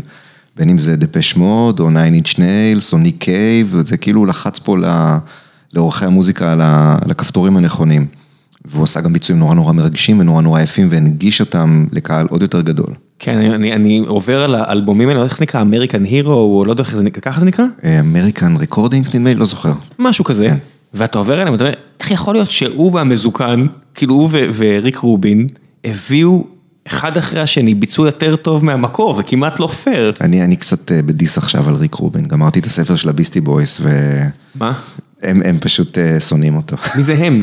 ה Beastie Boys, זה, אה, רגע, מי מהם מת? אדם יאוק. אדם, אדם מת, היה סרטן לא מזמן. כן, נכון. ו, ו, נשארו אדם הורוביץ ומייק די, מייקל דיימונד. ומה הם אומרים עליו? הם אומרים שהוא אה, ביחד עם אה, ראסל סימונס, הם... אה, ראסל סימונס נראה חלאה. אני לא יודע, אתה רואה את ראסל סימונס בכל הדוקומנטרים האלה, הוא נראה נורא, הוא נראה איש בגדול הם נורא רצו חלקלק. לחלוב להם את כל הכסף. באמת, הם השאירו אותם בלי כלום? כאילו השאירו אותם עם מעט אני לא כסף? יודע, הם לא מדברים שם על הסכומים, אבל כנראה החוזה שהיה שם והאופן שהם רצו להמשיך להוציא מוזיקה אחרי האלבום הראשון, שם אותם במקום שהוא בלי שליטה על היצירה שלהם ובלי שליטה על אוי, הברז זה מבאס התקציבי. מאוד. ריק כן. רובין אה, ממש מישהו שנראה שסמפט בלי, מן הסתם בלי להכיר אותו. זה, אני גם נורא חיבבתי אותו, אבל אחרי הספר הזה היה כזה, אה, אוקיי, הוא כנראה לא כזה נחמד. שמעתי אותו, אני חושב שזה היה עכשיו עם אה, מלקום גלדוול, בפודקאסט של מלקום גלדוול, והוא, הבית שלו עכשיו היה בשריפה, עכשיו כן, נכון. בשריפה של מאליבו, והוא אומר לו, מה, על מה הכי כואב לך, זאת אומרת בבית, הוא אומר, הבית עצמו חסר משמעות, אבל העץ בגינה. הוא אומר, המחשבה הזאת של אני אגיע שם והעץ לא יהיה שם, כל השאר אני יכול לקנות חדש, אבל העץ אני לא יכול לקנות. והוא נכנס לעובי הקורה שם, הוא היה מאוד פילוסופי, שהוא היה מאוד מוזר גם. אבל, ואז לגלות שהוא גם חומרי, כמו כל שאר המפיקים הגדולים, אין מה לעשות בסוף. כן. Don't meet your heroes, אתה יודע, אל, אל תפגוש את האנשים, עם מוזיקה זה היופי, אתה, הדברים שאתה שם ברדיו ערב אחרי ערב, הם תמיד יהיו אה, כמו שהם, הם לא, הם לא נהיים דהויים עם הזמן, הם כמו הופעה של בילי ג'ואל בגרדן, כל פעם שתגיע עד שהוא ימות זה אותו דבר, זה, זה הערך של הופעות מהבחינה הזו. בהופעות פחות, כי אתה רואה אותם מזדקנים על הבמה, ואני, נורא נורא קשה לי לראות אה, אומנים שהזדקנו בהופעה, זה חוויה קשה. היית ב Rolling Stones? לא, לא יכולתי. מהסיבה הזו? כן, אני חושב שכן, כאילו הרגשה שזה כבר לראות איזשהו ספקטקל כזה שיש לו מעט קשר ל... לאנרגיה של הלהקה המקורית. והייתי בטירס פור פירס לפני שנתיים בהופעה ראשונה, וזה היה לי ממש מוזר, זו הפעם הראשונה שהלכתי להופעה שהיא הופעת נוסטלגיה בהגדרה, ונהניתי לשמוע את השירים, וזה, אבל כאילו הרגיש לי קצת מוזר כל הסיטואציה. קשה לראות את החבר'ה מזדקנים. כן. מי- מינימל קומפקט, אני חושב שאני כבר לא אחזור, מהסיבה הזו. וזה אחת הלהקות האהובות עליי, ואני תמיד רוצה לתמוך ב- באמנים, אבל אה, קשה לי. אתה יודע, אתה רואה את החבר'ה על הבמה, אז רמי וברי בסדר, אבל כשאתה רואה את החבר'ה האחרים, זה כזה, אתה יודע. אני, אני, יש לי מספיק אה, הבנה שהזמן הוא אה, כן, אני חושב שאנחנו... הבריון הכי גדול בעולם. גם אנחנו גדלנו עם, עם, עם תחושה ש, שמוזיקה ורוק בעיקר זה משהו שהוא מסמל נעורים. וככל שהתבגרנו, אז גם הגיבורים שלנו המשיכו לעשות מוזיקה והמשיכו ש- להתבגר. מי שנשאר חי, כן? כן, והיום רוק זה כבר לא מוזיקה של, של צעירים בשום צורה. וזה זה קורה בעוד סגנונות מוזיקה, אתה פתאום רואה גם במוזיקה אלקטרונית, פתאום אתה בא למועדון והדי-ג'יי הוא בן 50 ומשהו, וזה בסדר, והוא עושה עבודה טובה. ואתה פתאום אה, רואה שראפרים שאהבת כשהם היו צעירים, הם ממשיכים להוציא אלבומים והם אלבומים טובים, קומון הוציא אלבום מדהים עכשיו. והאיש גם כן לדעתי מגרד את החמישים, לא זוכר מלמעלה או מלמטה. ו... כולם, זאת אומרת, כל החבר'ה האלה, כן. אם אתה רואה אלבום חדש של, של הדור הזה, הם אנשים מבוגרים. כן. אתה רואה, אתה, שוב, אני חוזר לסדרה ההיא, ואתה אומר, אתה רואה, אתם יושבים, אתה אומר, וואו, אוי וואו, וואו, וואו. רק פרל נראה אותו דבר. אה, אותו דבר. יש כמה כאלו. אה, כן, אתה יודע, הבדיחה הזאת על- הגזענית על אסיאתים ושחורים של their ageless, עד שאתה רואה מישהו נורא התבגר, קריס רוק, קריס רוק היה, אתה יודע, צעיר בועט, צעיר בועט, צעיר בועט, צעיר בועט, זקן ארגן ולא מצחיק. איך זה קרה? אוי ואבוי, איך זה קרה. זה קורה... זה קורה לכולם. כן, המוזיקה כאילו איכשהו אמורה לשמור על זה, ואתה כאילו כעוצר. אתה יודע, איש רדיו זה סוג של עוצר בתערוכה, מהבחינת אתה מחליט מה יהיה ומתי יהיה. ושם את הקונטקסט. כואב לך שהרדיו מאבד מהכוח שלו? לא כואב לי, אני, אני חושב שהרדיו גם מאבד מהכוח שלו עדיין הרבה פחות ממה שציפו שהוא יאבד מהכוח שלו. בכלל אודיו מאבד מהכוח שלו פחות ממה שציפו שהוא יאבד מהכוח שלו. האודיו מאוד מתחזק, ואני חושב שזה חלק ממה שמחזיק את הרדיו בחיים, ושוב, השאלה מה זה רדיו, ניהלנו את השיחה הזאת קצת אה, בפגישה כן. המקדימה שלנו, ואני חושב שמה שאנחנו עושים עכשיו פה, מדברים, זה רדיו, נכון? זה לא משודר ב-FM, אבל זה רדיו. ויותר נגיד מפלייליסט בספוטיפיי, לצורך העניין. כן, אבל יש סיבה שספוטיפיי שווה מיליארדים והפודקאסט הזה לא. אה, נכון, אבל גם אה, ספוטיפיי, בואו לא, לא נשכח שהם עדיין בלי מודל אה, עסקי שיכול להחזיק אותם עשר שנים קדימה. שני קילומטר מכאן יש את המשרדים של WeWork, אל תדבר על מודל עסקי, די. אוקיי.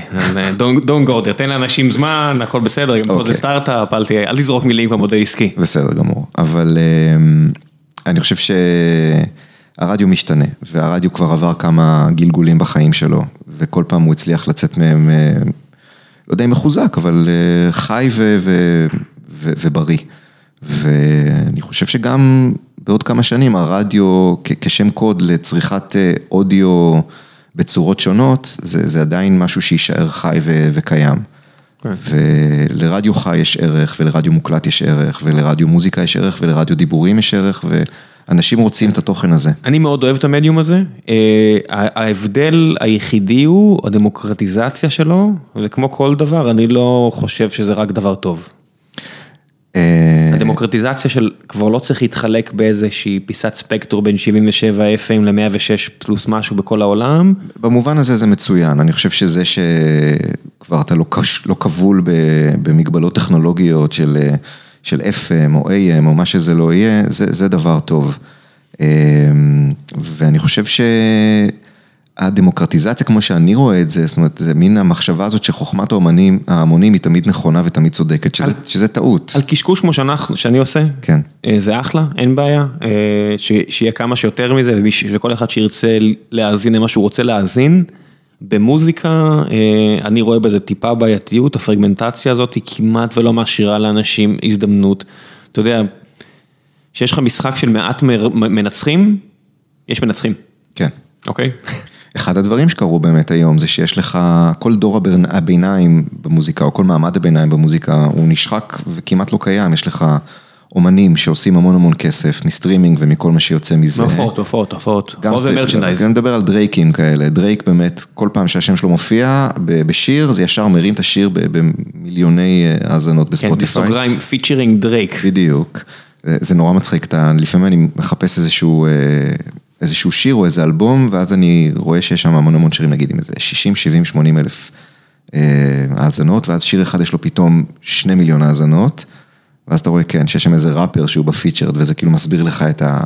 את הבולטות. בכל מקרה, אז, אז כל האומנים האלה ממשיכים לעשות כסף, הם עושים יותר כסף אולי ממה שהיה פעם, גם בלי כל המודלים של החברות תקליטים וכן הלאה, וכל מי שנמצא באמצע, הרבה יותר קשה לו. כבר לא יכול לחיות אה, להקות אינדי, אומנים לא, זה יותר יורד קטנים. לרמת התחביב. כן, וזה בעיה, אני חושב שזה בעיה לאומנות, וכל מי שהתריע בעבר, זה, זה שספוטיפיי חיים וקיימים ו- וגדלים, למרות שהם עדיין לא באמת מרוויחים כסף, הכסף הולך לחברות התקליטים, והולך לאנשים שחותכים את הקופון, ולאומנים בדרך כלל לא נשאר. וזה, וזה בעיה כחברה, אנחנו צריכים להבין מה, מה עושים עם זה, או, או מה יהיה עם התרבות, מה יהיה עם המוזיקה. העניין היחידי הוא שמאוד יכול להיות שעכשיו זה יתהפך, ו... אז על מוזיקה לא, כי ספוטיפיי, באופן כללי על אומנות, אני לא יודע כמה זה יהיה אה, אומנותי, אבל אני מסתכל על מה שקורה בסטרימינג לוידאו. העובדה שהיה נטפליקס זה נחמד, אבל עכשיו כשפתאום יש הולו ואפל ופיקוק של קומקאסט ו- וכל, ואמזון עם, אה, עם האמזון פריים, ואיך נקרא השירות סטרימינג של אמזון? פשוט אמזון פריים? כן, נדמה לי. Whatever, הולך עכשיו להישפ- להישפך מיליארדים, מיליארדי דולרים על ה- על החבר'ה שמייצרים את התוכן וזה מגניב. וזה כאילו ייתן את הפתרון, אני לא יודע כמה זה יהיה אני וכיף חושב לי. שזה יהיה רע מאוד ללקוח, ללקוח? הקצה, כי הוא לא יקבל את כל התכנים. היתרון הגדול בשוק המוזיקה, כשאתה נכנס לספוטיפיי או לאפל מיוזיק, אתה מקבל פחות או יותר אותו דבר, והממשק קצת שונה, ואתה יודע, חוויית אבל יש משתמש הכל קצת שונה. והכל. יש, יש את, אתה יודע, 90 ומשהו אחוזים מהמוזיקה נמצאת שם, ובשניהם. ואז אתה בוחר לפי מחשבות של מה יותר יקר, מה יותר זה, מה, מה אתה מקבל, אה, איך, עם מי אתה רוצה לשתף את המוזיקה. וכשאתה מגיע לשירותי תוכן הטלוויזיוניים של הוידאו, זה בעיה, כי אם אתה רוצה לראות את הסדרה הזאת, את הסדרה הזאת, את הסדרה הזאת, אתה צריך לעשות מנוי על עשרה שירותים שונים, אף אחד לא יעשה את זה. כנראה שלא, אז בסדר, אז, אז יהיה פחות תוכן, אבל מבחינתי אם זה אומר שליוצרים יהיה יותר כסף, אני חי עם זה בשלום, עם הידיעה שאני לא יכול לראות הכל, אלא אם כן אני מוכן לשלם הכל. אבל אז זה דילמה, כי היוצרים, אם אתה שואל אותם מה אתם מעדיפים, שיראו אתכם או ש... שיראו אתכם או שתקבלו כסף, לא תמיד תקבל את אותה תשובה. באמת? גם במוזיקה, יש הרבה מוזיקאים, אני יכול להגיד מה, מהמקום של מוזיקאים, יש הרבה מוזיקאים שיעדיפו לתת את המוזיקה שלהם בחינם ושישמעו אותה ויקבל עליהם פידבק, וזה חוזר לשאלה ששאלת בהתחלה. אה, מאשר לראות מזה כסף, במיוחד אם האלטרנטיבה היא לא הרבה כסף, אז אתה אומר, אני כבר מעדיף לתת את זה בחינם. כן, זה תמיד נראה, נראה לי שאין ריינבוז יצא, ורדיוד עשו את הטריק הזה של בואו תשלמו כמה שנראה לכם, אמרתי, אוקיי, זה המהפכה הבאה? Nope. רדיוהד יכלו לעשות את זה, כי אנשים באו בשביל רדיוהד. כי זה רדיוהד גם. נכון, בדיוק. כי זה ג'וני גרינווד וטום יורק, אתה יודע, כן. הם... מצד שני, מישהי כמו בילי אייליש התחילה כמישהי שמעלה מוזיקה לסאונד קלאוד, ונותנת אותה להאזנה בחינם, ומשם זה גדל. יש הרבה, נכון. בטח שהיום, אמ, לאיפה אתה רואה את זה הולך? זאת אומרת, אם אתה חייב לראות מה יהיה מצעד העשור הבא? יהיה בטוח, אבל אה, אני לא חושב שאני כבר אדע מה קורה שם. מאיזו בחינה? אה, מבחינת אה, להבין את ה-DNA המוזיקלי של הפופ בעוד עשור. זה יהיה ממש, אתה יודע, נראה לי שאם אתה מסתכל היום על Old Town Road, Lil Nas X, כל הדברים האלה, כל התופעות רשת האלה שמתחילות בטיק טוק וזה, זה... זה כרגע מרגיש כמו, ופוסט מלון, שהוא גם כן איזה מין אחד כזה שעושה ערבובים של כל מיני דברים. למה אתה בטיקטוק? מה? למה אתה בטיקטוק? אני לא בטיקטוק. אוקיי. אני יודע לדבר על טיקטוק. הילדים שלך קטנים מדי? הילדים שלי קטנים מדי, לילדים של חברים שלי יש, אז אני רואה אצלם, אבל... אה, אתה מבין את זה? You get it? לא. כאילו, ברמת אני יכול לחשוב ולנסות להבין, אבל לא. אני הורדתי כי זה קשור ל day job שלי, כן. ממש לא מזמן.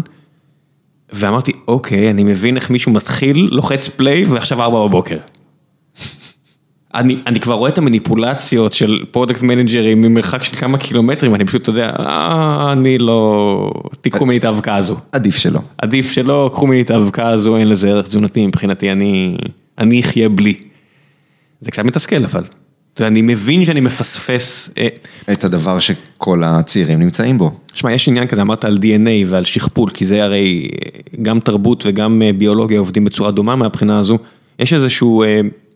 כמות השגיאות ב-DNA, זאת אומרת אם יש לך אפס שגיאות בכל שכפול, היינו נשארים תא בודד מתישהו, כי לא היה, לא היה אבולוציה. יותר מדי שגיאות, גם, כן. גם, גם לא היה קורה כלום. זאת אומרת, יש איזשהו מג'יק uh, נאמבר כזה שהוא אידיאלי. ויש סיכוי שאנחנו נמצאים פה במקו, ב, באיזושהי נקודה שאני לא יודע אם יהיה יותר מדי אה, שכפולים או פחות מדי שכפולים, אבל משהו קורה, ואי אפשר לשים על זה גם את האצבע, כי כבר אין לנו מקום אחד להסתכל, אתה צריך להסתכל על כל כך הרבה דברים, ואתה יודע, ואני עושה את העניין של אנשים פשוט זקנים, כנראה, אני לא זקן, אבל אתה יושב על המרפסת, כמו קלינטיסט, והוא אומר, אני מוותר, אני אוותר, אני אשאר עם מה שיש לי, וזה היופי, שיש לך כל כך הרבה למה להאזין עד סוף החיים שלך עכשיו, על דברים רק שאתה גדלת עליהם. אני חושב שזה הנקודה שבה, אתה לא מרגיש שכבר חסר לך משהו. אה, נכון, גם אני חושב שאחד הדברים שאני כן מתעקש עליהם זה שהתנועה של המוזיקה קדימה היא לא באותו כוח ולא באותה עוצמה שהיא הייתה פעם.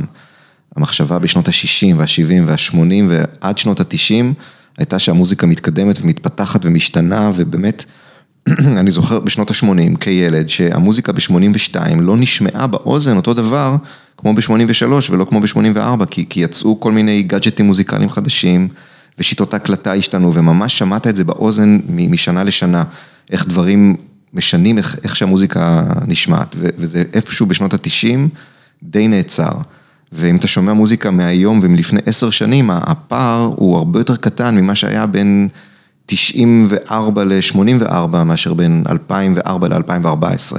כי בסופו של דבר, המשאב האמיתי זה attention, בסופו של דבר יש נגיד 8 מיליארד אנשים, 24 שעות, זה סופי, אין עוד מזה, זאת אומרת נולדים עוד אנשים, אבל הרבה מהם לא רלוונטיים, מצטער שאני אומר את זה, הרבה מהם לא רלוונטיים לשיחה שאנחנו מדברים עכשיו, ואין אה, עוד, והבעיה היא שאתה כבר לא מתחרה רק עם מדיום אחרים של מוזיקה. אתה רוצה לעלות אליי הביתה, לשמוע תקליטים. לא, אתה רוצה לעלות אליי הביתה, לשחק...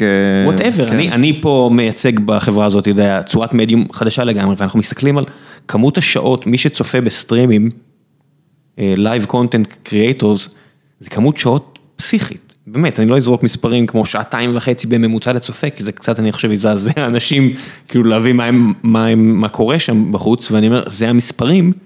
ואנחנו רואים את ה-hours watched monthly, שרק אנחנו מעורבים בו, אוקיי, משהו פה קורה. מה הם עוד עושים בחיים שלהם חוץ מזה? זה בדיוק הנקודה, ו- ואתה אומר, אוקיי, עזוב מה הם עוד עושים, מה הם לא עושים. זה, זה תמיד אני חושב, בסוף זה אלטרנטיב קוסט.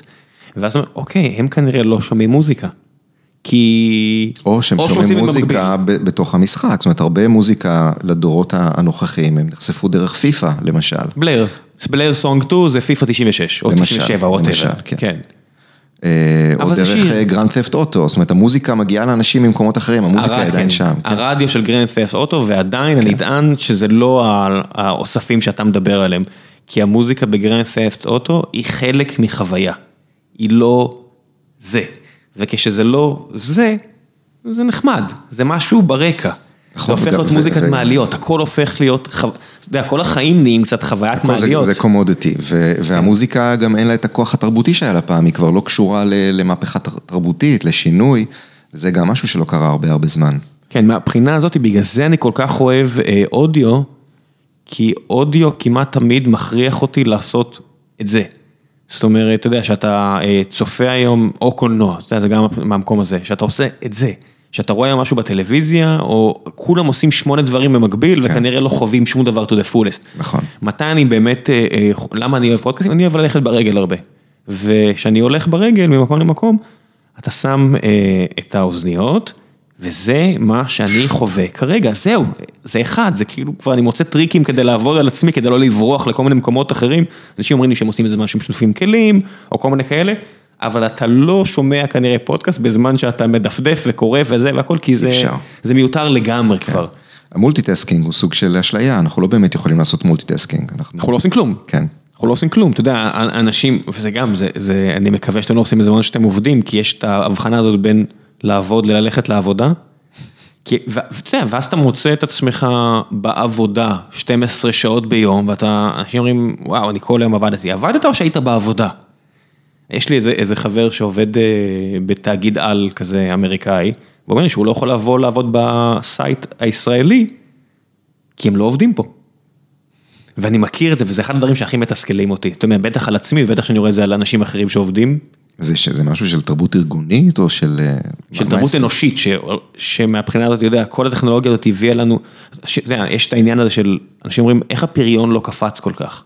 זאת אומרת, יש לך עכשיו, פה ביד, יש לך פה אה, מכשיר שמאפשר לך להיות בקשר עם השותפים שלי בארצות הברית ועם כל ה... כל העולם, ואני כבר לא צריך לחכות לדבר, הכל מיידי, אתה יודע, אם אתה מדבר על מוזיקה, אני כבר לא צריך... אז קפצה לשים- לך נוטיפיקציה לטוויטר, אה. ושלום ולהתראות. בדיוק, כי אז הפריון שלי עלה ב-200, או עזוב 200, ב-2,000 אחוז וירד ב-1,800. זאת אומרת, באיזון אני הרבה יותר פרודקטיבי מלפני כן, כמעט פי 2, אבל הייתי יכול להיות פי 10. וזה אחד הדברים המתסכלים, שכל מהפכה כזאת, בטח במהפכה הטכנולוגית, הכל מגיע עם מחיר. כן. זאת אומרת, מה, איפה אתה רואה את המחירים עצמך? רק מתחילים להתברר עכשיו, באיזשהו מקום. מה זה, מתחילים לדבר עליהם, זאת אומרת, מי שער לעצמו, אני מניח כבר הבחין את זה על עצמו כבר הרבה שנים, זאת אומרת, כולנו נרקומנים, מי, מי שמאיתנו יודע שהוא נרקומן עדיף, זאת אומרת, עדיף לדעת מאשר לא לדעת, כנראה, עדיף, כן. אה, לא, אולי לא, ראיתי שעושים רימייק למטריקס, אז השאלה הזאת שוב תחזור, אה, איזה גלולה לקחת, אבל יש, יש ערך בלדעת לפחות. זה לא עושה אותך יותר מאושר, אבל לפחות אתה יודע, אם, אם יש משהו שאתה לא מרוצה, אתה יכול לעבוד על לפחות זה. תפיסת המציאות שלך פחות לקויה. איפה רואה את עצמך בכל הסיפור הזה? מה אתה תהיה שתהיה גדול מהבחינה הזו? מכור או לא מכור? עזוב, באופן כללי, איפה אתה רואה את עצמך, שאתה יודע, כיוצר, כמגיש, ככל הדברים האלה, הרי יש פה איזשהו גל עצום שאתה רכבת עליו, והוא היה, הים היה אולי סוער, אבל הוא היה צפוי. אה, אני חושב שהיה לי מזל שהייתי בגלי צה"ל ברגע לפני שהאינטרנט הפך להיות כל כך גדול, זאת אומרת לפני ה fragmentation, זאת אומרת הקצה, כשבעצם הקצה ירדה מגלגלצ ב-2011, אז זה היה כמו סוג של אקזיט, כי כולם דיברו על זה, איך זה יכול להיות שהתוכנית יורדת מהאוויר, ואיך זה יכול להיות שמורידים את כל התוכניות השונות ברדיו. והיה גל נורא גדול של, של דיבור על הדבר הזה, ואז יכולנו באמת לקחת את המותג הזה, ו, ולהפוך אותו למשהו אינטרנטי, בטח קוואמי דיבר על זה איתך דיבר. פה בפגישה. כן, פרק 102. כן. איך אתה זוכר? כל הכבוד. לא, בדקתי לפני. אוקיי. מלא מכות לראש ושטויות אחרות לא השאירו לי באמת אפשרות לשלוף זיכרון ככה. ואני חושב שהרבה הרבה מותגים שנוצרו לפני העידן של הדיפרגמנטציה הגדולה, ידעו להשתמש בזה ולרכב על זה ולהגדיל את עצמם, אני חושב שגם גלגלצ, אם אתה מסתכל רגע על התחנה, זה שהיא נוצרה בעידן אחר, והיום היא יודעת לשמור על הכוח שלה, אם היא הייתה מתחילה היום, היה לה הרבה הרבה יותר קשה, אני לא יודע אם הייתה מצליחה להגיע לאותם הישגים. אתה חושב שיש לכם, זאת אומרת, יוסי ורדי שהיה משקיע שלנו באיזה חברה קודמת, היה אומר בכל יום נולד בן אדם שרק משתמש באפליקציות בנקאיות ובכל יום נולד, אתה יודע, לא זוכר, הוא אמר את זה בדיוק, שבכל יום מצטרף בן אדם שישתמש באפליקציה מגיעים וכל יום מת בן אדם שלא ישתמש באחד, זאת אומרת... כל יום מת בן אדם שרגיל לחתום על צ'קים. משהו כזה, זאת אומרת העניין הזה של מבחינת רדיו, אנשים שהכירו רדיו, שאני רואה את הזקנה על הספסל, מי שמסתכל עליו עם המקלט רדיו הקטן ליד האוזן, ואני אומר, כזה כבר לא יהיה כנראה. כזה לא יהיה, בטוח שלא יהיה. השאלה אם אלה שנולדים היום, הם בכלל שומעים רדיו, אתה יודע? אני חושב שהם שומעים רדיו. איפה הם שומעים רדיו? הם שומעים רדיו בכמה מקומות, קודם כל הם שומעים רדיו באוטו עם ההורים, כשההורים נוסעים אז הם שומעים רדיו עם ההורים והם נחשפים לזה. אתה שם רדיו? אני שם רדיו. אל תעזוב, אני מסבך אותך. ודאי שאני שם רדיו. והילדים שלי שומעים איתי רדיו, והם גם פתאום מתחילים להגיב לי ושומעים, אתה יודע, אתה קולט שהם ערניים לדבר הזה. ואני חושב שכשאנשים נחשפים לרדיו בצבא, בארץ, במשרדים, במקומות האלה, אני מקבל הרבה פידבקים על הדבר הזה, זאת אומרת, זה לא משהו שאני חייב באופן אישי. נכון, אבל אני יודע שמקשיבים לרדיו בהרבה מקומות, במשרדים צבאיים, במקומות כאלה שזה פשוט נמצא ברקע כל הזמן. אנשים מתחילים להקשיב לרדיו כשהם נכנסים לאוטו, גם אנשים היום שמתחילים לנהוג, הרבה מהם פותחים רדיו בתור דיפולט, הם לא מחברים את הטלפון והם גם עושים את זה, אבל הם גם שומעים רדיו, ברור שיש תחרות, אבל זה לא שהם כאילו אומרים, עזבו אתכם, אני רק בטלפון, אני רק בספוטיפיי, אני רק באוקס, כמו שהם קוראים לזה. זה יתרון של שוק עם מיסוי גבוה, זאת אומרת, המכוניות פה לא מודרניות כמו במקומות אחרים, אז עדיין אנחנו נשארים עם טכנולוגיה... זה גם זה, וזה גם עניין של user interface, שהוא פשוט הרבה יותר קל, כשאתה נכנס לאוטו ומסובב את הסוויץ' ואתה נדלק לך ישר הרדיו, זה תמיד יהיה יותר קל מאשר להתחיל לחפש את האפליקציה שאתה רוצה, עם התחנה שאתה רוצה, עם המוזיקה שאתה רוצה, זה הרבה יותר פסיבי מצדך. ואני חושב שגם הפתרון שאתה מקבל הוא good enough להרבה אנשים.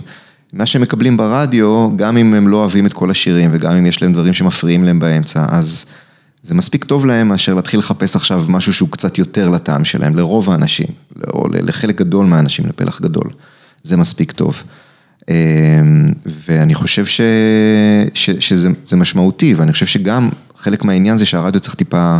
להשתנות, הרדיו לא יכול להתחרות בספוטיפיי ולא יכול להתחרות בשירותי סטרימינג והוא צריך להציע חוויה קצת אחרת, חוויה קצת יותר אנושית, חוויה קצת יותר שמייחדת את ההאזנה מרצף מוזיקלי אינסופי שנשמע כאילו קיבלת איזה משהו שלא יפסיק אף פעם. אני לגמרי מהמר על live מהבחינה הזו, אני פשוט, המדיום, אני מודה שהמדיום עצמו, בגלל שאני לא עסקתי ברדיו אף פעם, הוא פחות, אין לי... חיבור רומנטי. אתה עוסק ברדיו פה, אתה בהכחשה לעניין הזה. לא, אין לי בעיה, אז העניין הסמנטי של הנדסת חשמל, כאילו איך האות מגיע, אני אומר אם זה יהיה על גלי רדיו, אתה יודע, או לא, אני מודה שהוא לא העניין פה. העניין פה זה תוכן live או לא, שעכשיו מישהו יוצר אותו בניגוד לתוכן מוקלט, זה ההבדל הגדול ואני עדיין bullish על live, זאת אומרת יש ערך אמיתי. ל live או live to tape מאוד קרוב עם קשר לקהל. כן. זאת אומרת אם היה לי יותר זמן לתחביב הזה הייתי מנסה לעשות יותר ניסויים ב live. זה פשוט מפאת חוסר זמן, אני כן מאמין גדול, פשוט ה day job שלי כולל הרבה live, אז זה מה יש. בוא נעשה קצת שאלות מהקהל. יאללה. טל סולומון ורדי, האם אתה מתגעגע לימים שבהם היה במחוזות האאוטסיידרים של הרדיו? האמת היא שאני מעסיק את עצמי הרבה בשאלה הזאת, אם הייתי חוזר היום לעשות רדיו, אם הייתי עושה שוב רדיו כמו שעשיתי פעם בקצה, או שהייתי עושה משהו אחר, ואני חושב שהייתי עושה משהו קצת אחר. פחות מעניין אותי היום לעשות רדיו שהוא 100% מוזיקה חדשה או 90% מוזיקה חדשה, אלא יותר להביא איזשהו מיקס כזה של דברים ישנים שאני אוהב, דברים חדשים. משהו כזה כמו Six Music נגיד של BBC, שזו תחנה מדהימה. כן, גם מה, מה היתרון מחדש? זאת אומרת, אם אתה מוצא משהו עכשיו משנות ה-60 או ה-70 שאף אחד לא הכיר, אם אנחנו מדברים על טרנטינו והפסי כן, קול שלו. אבל, אבל זה לא רק זה, זה לא רק להביא את הדברים הישנים שלא מכירים, אלא גם ללחוץ על, על, על בלוטות נוסטלגיה מסוימות, שאתה יודע ש, שהן מהנות, זאת אומרת, גם להשמיע עכשיו איזה שיר שלא שמעת הרבה זמן והוא יהיה לך נורא כיפי, או להביא איזה שיר אה, של מרווין גיי שכולם מכירים, אבל בקונטקסט הנכון הוא מקבל איזושהי פרשנות אחרת. אתה אוהב voice over? Voice over, מה זאת רדיו, אומרת? זאת אומרת, רק לשים שירים או גם להוסיף את ה... אה, לדבר, ברור, רדיו זה דיבור ומוזיקה, זה לא רק לשים מוזיקה. זהו, אני מאוד חסר לי שזה רק אה, שירים מתחלפים, אני אומר, זה הכוח, הרי למה לוותר על, על הדיפרנציאציה המעניינת שלך? בדיוק, זה, זה גם מה שאמרתי קודם לגבי האלמנט האנושי, אתה צריך את הבן אדם שיתווך לך, ואני חושב שאחד הכוחות הגדולים של הרדיו זה שלפעמים אתה שומע שיר בספוטיפיי, או במקום כזה, ובלי קונטקסט ובלי איזשהו הסבר, זה בסדר, סבבה, שיר נחמד, ואז פתאום לפעמים מישהו נותן לך איזה סיפור לפני זאת, וזה מקפיץ לך איזה משהו בראש, ואתה אומר, וואו, אשכרה. בדיוק. ואתה שומע את זה אחרת, אתה פתאום פתוח לזה בצורה אחרת. כן, אתה יודע, אם אתה שומע את אה, ג'וני קאש, את Hurt, אה, אני לא, אני לא אגיד את זה באנגלית תקנית, אה, זה נחמד, זה שיר פנטסטי, מן הסתם קאבר פנטסטי, אבל אם אתה מחבר את זה ואתה שומע שאשתו בדיוק הלכה לעולמה והוא עשה את זה, ואת החיבור עם ריק רובין, אתה נותן חמש דקות לפני השיר, זה storytelling. bah, זה, מעיף את השיר הזה אה, עוד, עוד ארבע רמות למעלה. לכו תקראו, אתם הרבה יותר תהנו מיצירה אם אתה קצת חוקר עליה. אה, וזה משהו שאיש רדיו טוב, מבחינתי זה יתרון ש... זה כל כך משעמם אותי מבחינת אותי ספוטיפיי, אז נשמע עוד פעם את השיר, כן זה נחמד, אבל אם אתה שם לי מישהו עכשיו שמדבר עם דיקציה טובה ועם בחירה נכונה של מילים וחיבור, אין, אתה, אתה לא יכול להתחרות, זאת אומרת זה, זה סוג של תוכן שהוא כל כך עדיף בעיניי, גם אם זה רק לי, ואני בטוח שזה לא רק לי. מאזיניך לא יודעים, אבל אני מהנהן כל המונולוג הזה שלך. כן, אה, מה אתה לוקח איתך אה, מהקצה, מה לקחת מהקצה והטמעת בגלגלצ? אה, מה שלקחתי מהקצה זה שוב את העניין הזה של הפרסונליזציה, את המחשבה שבעידן של שפע אתה צריך את את המתווכים שיעזרו לך. אה, ולשים יותר דגש על השדרן ופחות רק על העורך המוזיקלי. החיבור ביניהם זה מה שעושה את העניין.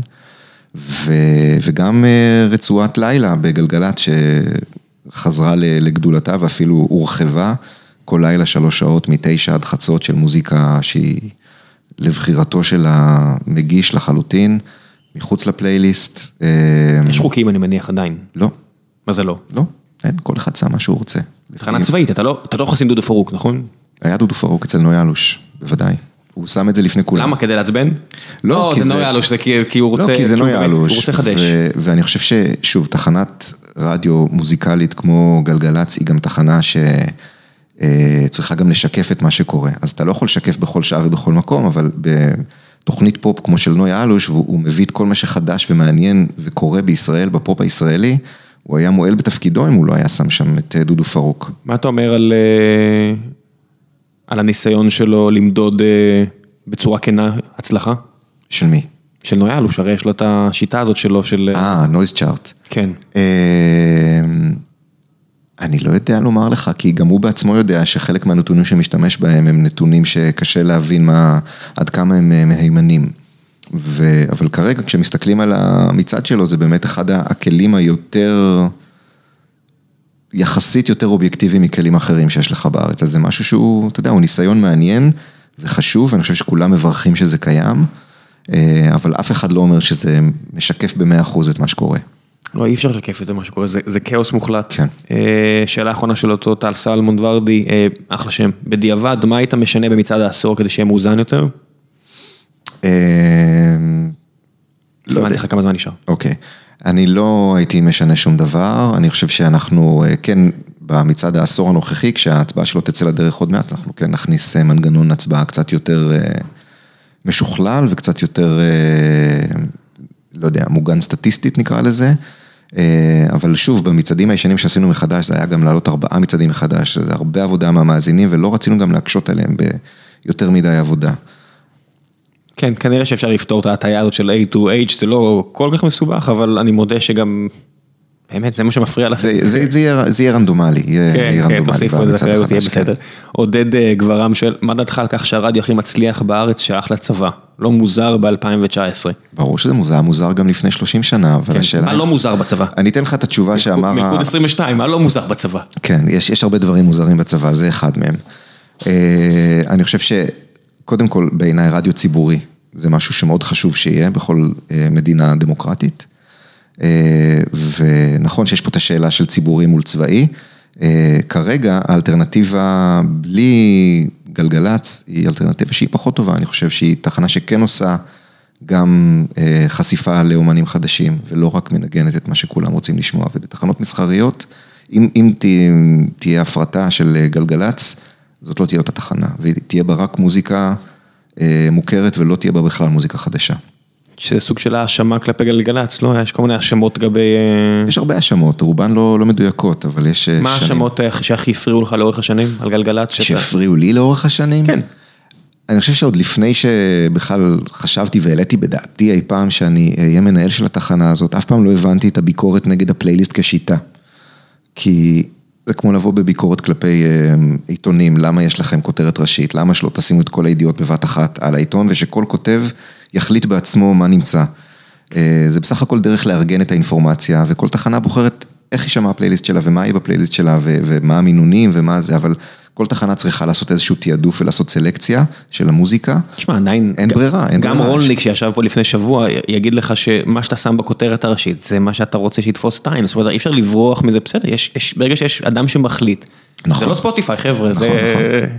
גם בספוטיפיי יש אה, סוג של פלייליסט, זאת אומרת, יש דברים שנכנסים לפלייליסטים המובילים שלהם, גם שם יש את הסלקציה הזאת. עזוב, גם יש את העניין של ה- מה שחזק מתחזק, זאת אומרת, אתה נכנס לאיזשהו אמן, אז אתה רואה למעלה את העשרה הכי פופולריים שלו, ואלה שהכי פופולריים, רק ילכו ויהיו יותר פופולריים, לך תמצא עכשיו שירים מעניינים למטה. אחת הבעיות הכי קשות שלהם זה באמת לייצר שם דיסקאברי ללונג טייל שלהם.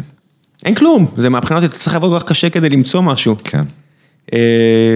כן, אני מודה שההתלהבות הראשונית שלי מספוטיפיי ממש אה, ירדה עם, עם הזמן, וסתם בגלל שההתעסקות העסקית שלי איתם הייתה מאוד מבאסת, אז אני לא אובייקטיבי. גילוי נאות. גילוי נאות מה שנקרא, כן. אה, לא, אני לא יודעת כמה זה באמת השפיע עליי, לא נראה לי.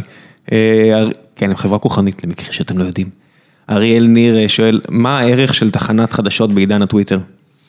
אני חושב שכל כלי תקשורת צריך למצוא איך הוא נותן את הערך הנוסף שלו. אני חושב שתחנות של חדשות צריכות, אה, זה, זה לא ככה התחום שלי, אבל יותר לדבר על במקום להביא את, לתת את הפרשנויות, להביא את, ה, את הערך המוסף לחדשות, ולא רק להגיד אה, זה קרה עכשיו, כי בזה, כשהרדיו תמיד היה לו יתרון על הטלוויזיה, היום באמת אה, לפושים יש יתרון על הרדיו.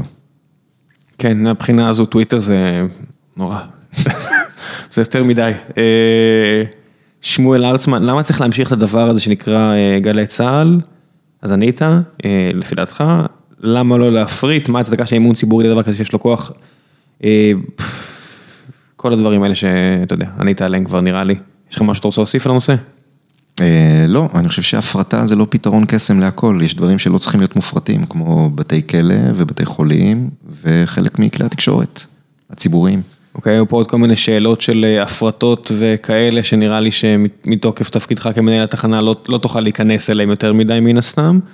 אה, אוקיי, עופר מושייף שואל, מאחר וטעם במוזיקה הוא בהגדרה סובייקטיבי, איך מגשרים בין הרצון לחשוף מאזינים ליוצרים אלטרנטיביים, או סתם למוזיקה ישנה וטובה, לבין הצורך להישאר רלוונטיים לרוח הזמן ולרייטינג?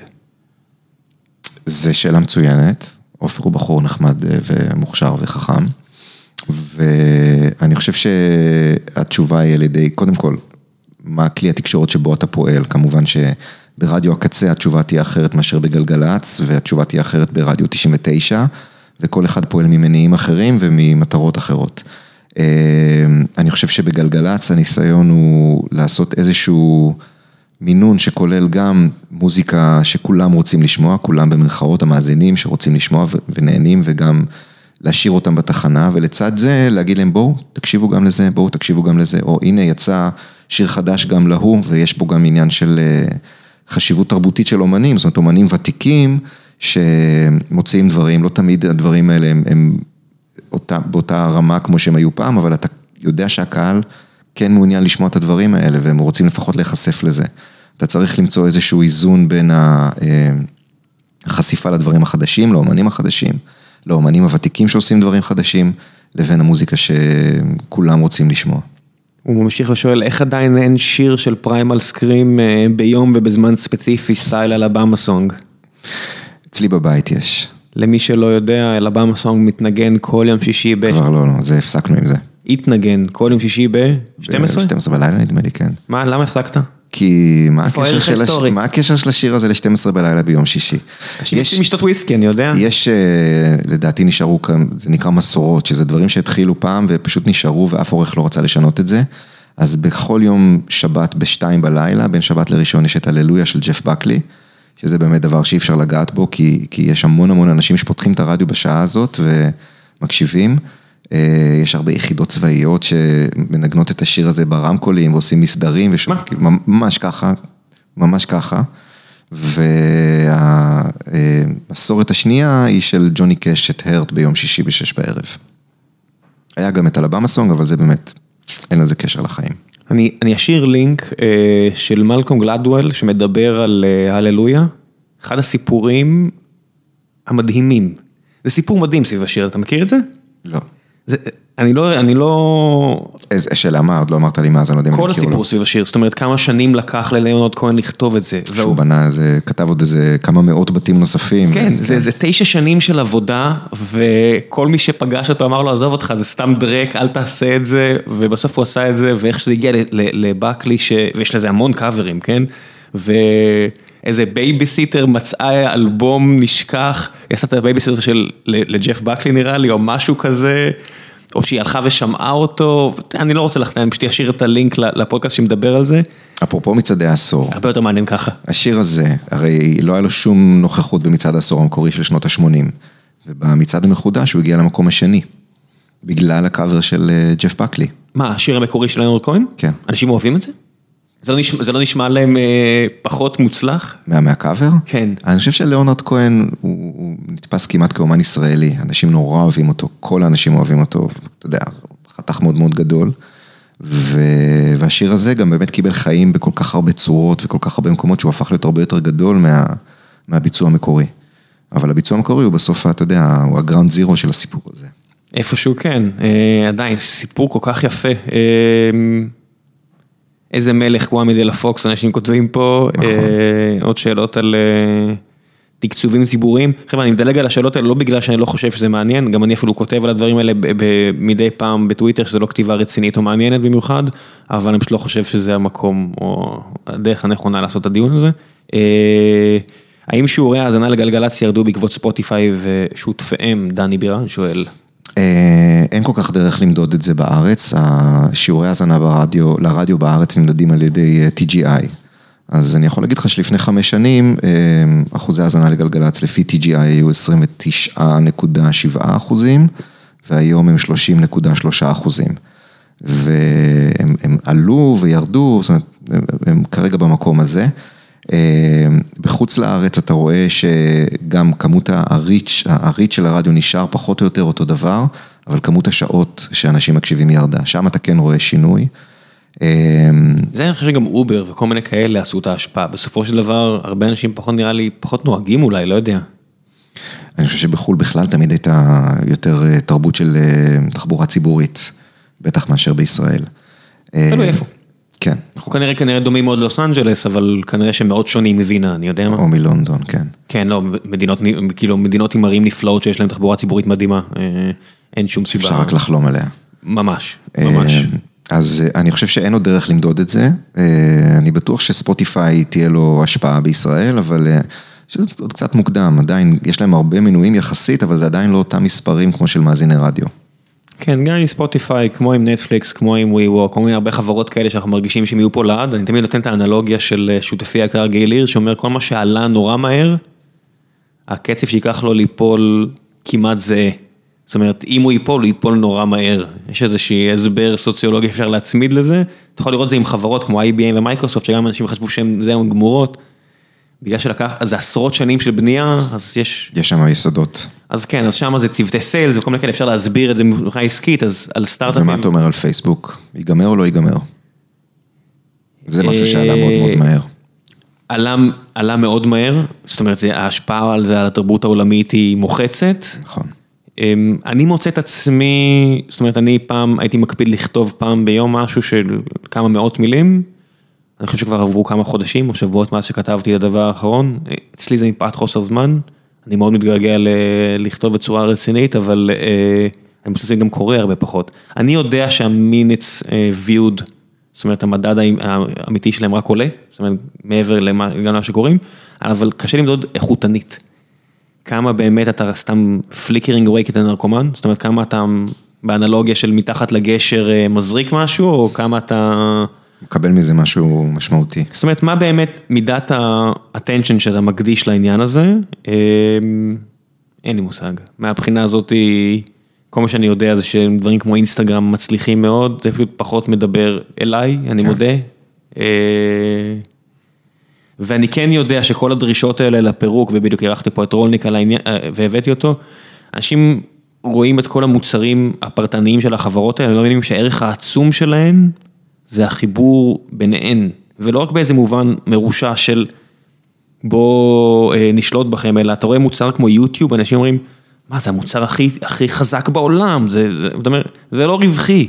אני לא חושב שעם יוטיוב, עם ההוצאות אנשים לא מבינים כמה כסף עולה לתחזק יוטיוב. זה, זה, זה משהו שהוא, גוגל אפילו, כן. גוגל אפילו לא, לא כותבים אם יוטיוב רווחי או לא רווחי, הם מסתירים את זה, למרות שזה אה, כביכול יחידה נפרדת עם מנכ"ל נפרד, ואני עובד מולם לא מעט מן הסתם, אה, לא שמספרים לי דברים כאלה, אבל אתה אפילו לא יודע אם יוטיוב רווחית או לא רווחית לאור ההוצאות המטורפות שלהם. זאת אומרת, אפילו טוויץ', שזה ה day job שלי, וכזו תופעה תרבותית, אני לא נופל מהכיסא אם ג'ף בזוס, סוף שנה אומר, טוב, pull the plug, אחי זה עולה לנו יותר מדי כסף, אין מה לעשות. אז על דברים שעלו כל כך מהר, אתם לא רואים את התמונה הגדולה, ואתם זה אני, אז אין לי מה... כן. זה, אבל זה סופר מעניין, זאת אומרת, זה, זה, זה שיג ושיח הייתי שמח להיכנס אליו לעומק עם מישהו, לא אני שיודע דברים אחרים, וגם יכול לדבר עליהם, אה, אז זה, זה יהיה מרתק בעיניי. שאלה אחרונה, טל סוויסה שואלת, האם אתה מרגיש אחריות לתופעת מוזיקה שמתאימה לסוף שבוע רגוע?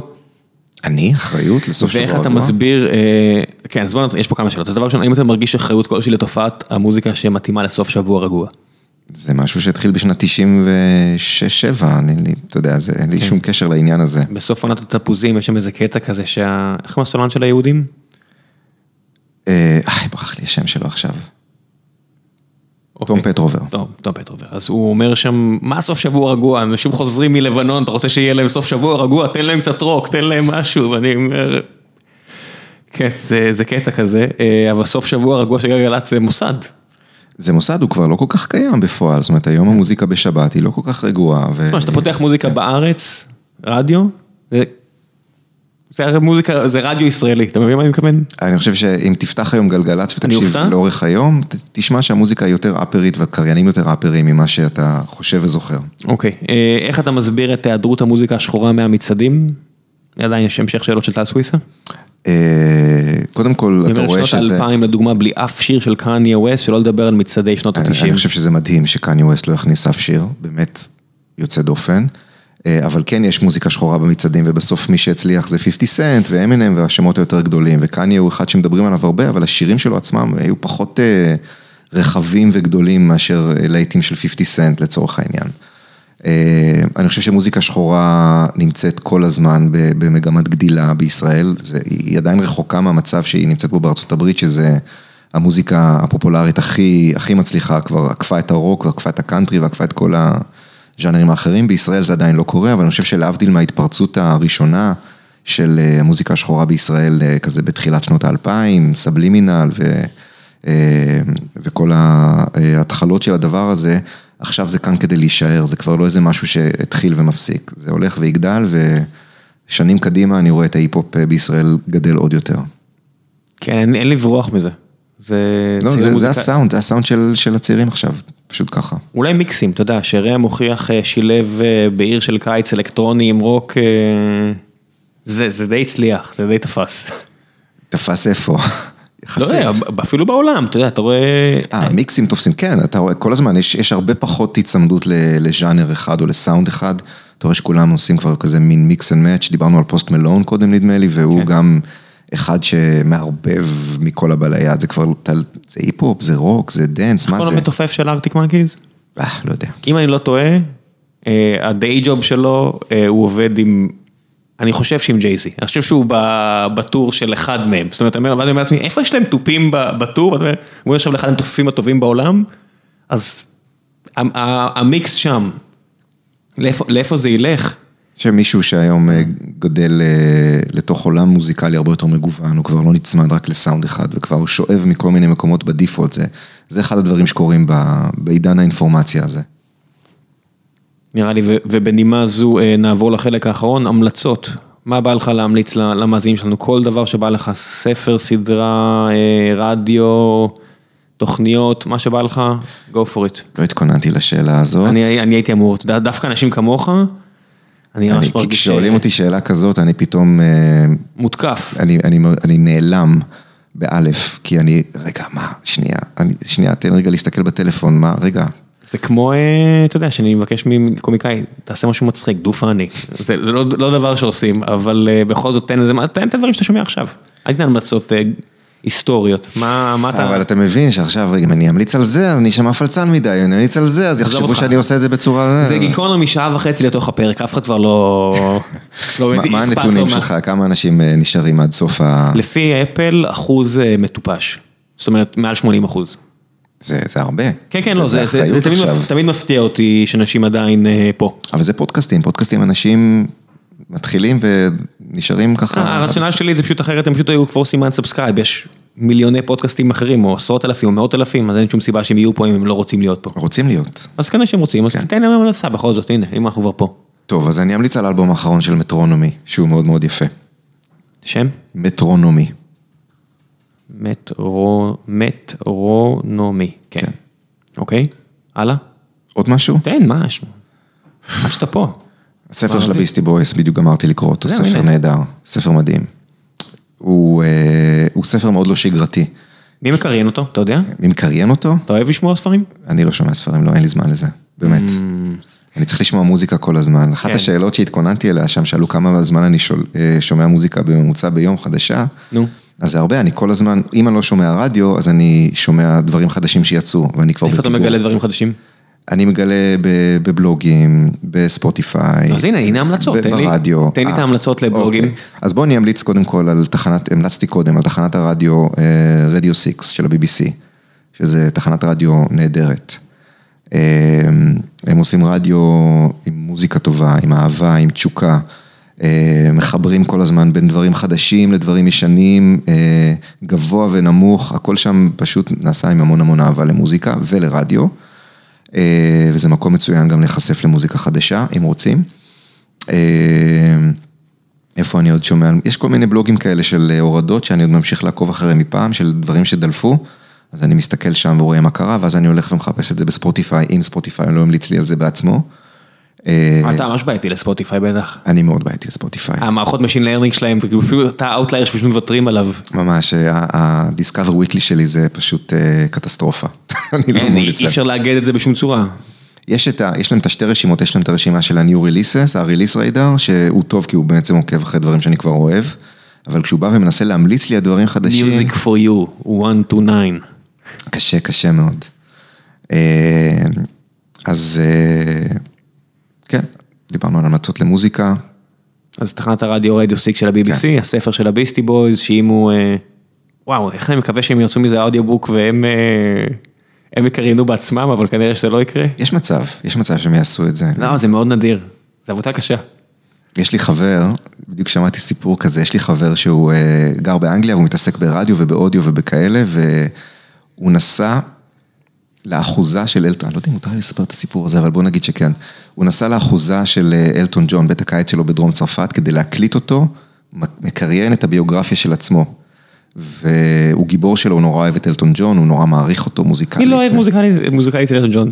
והוא גאון, אין מה לעשות. והוא בא אליו הביתה, והוא כולו היה במין התרגשות שהנה, אני הולך לפגוש את הגיבור שלי, ומראש אמרו, תשמע, אנחנו נותנים יומיים לכל הסיפור הזה. ואחרי כמה שעות, הם ראו שהם רק התקדמו איזה ארבעה, חמישה עמודים, אז אלטון כזה קם ואמר, טוב, תשמעו, it's not you, it's me.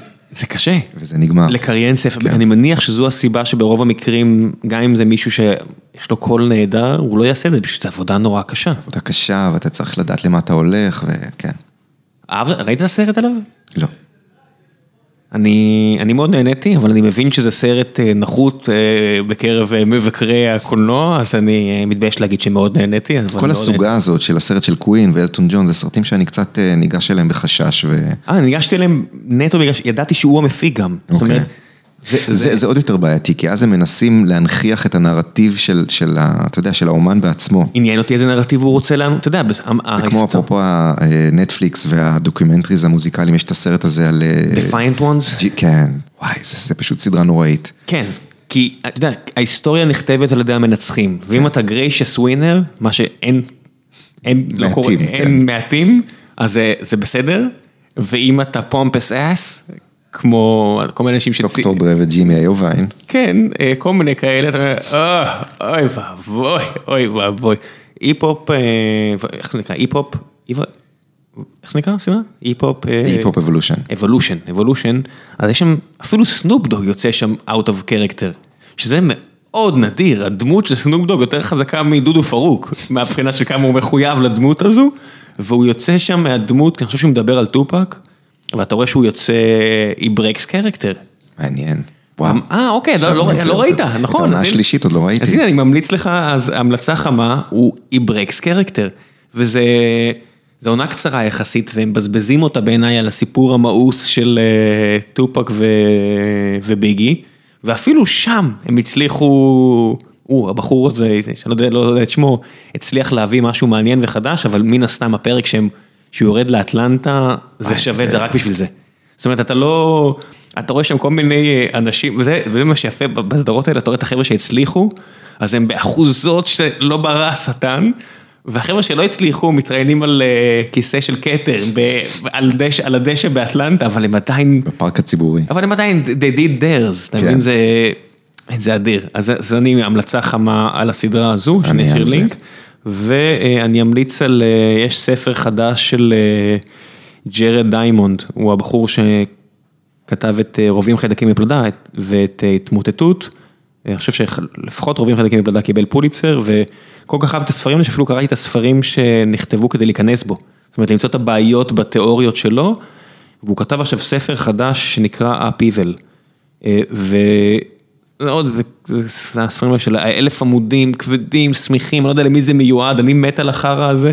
והוא פותח בפרולוג, הוא אומר, לא התייחסתי פה אה, לברקזיט ולטראמפ, כי הספר הזה, יקראו אותו בחמישים שנה הקרובות, ואני לא מרגיש שאני יכול... אה, אין לי את הפרספקטיבה. לא, הוא אומר, כן, אני לא מרגיש שאני יכול עכשיו לעשות משהו שיעמוד חמישים שנה קדימה, אבל כל השאר שכתבתי, בהחלט כן. אני אומר, איזה כיף לקרוא מישהו עם כל כך הרבה יומרה, בתקופה שיש רק... אה, אין, אתה יודע, אנשים כבר לא יומרניים אפילו. אתה מבין מה אני מתכוון? אנשים כבר מבינים שמה שהם עושים הולך להיעלם עוד שתי דקות, אז למה לטרוח? ומישהו מתיישב לכתוב ספר שהוא אומר, סטייל יוליסס ג'יימס ג'ויס, הוא אומר, אני אעסיק עכשיו חוקרי ספרות 100 שנה קדימה.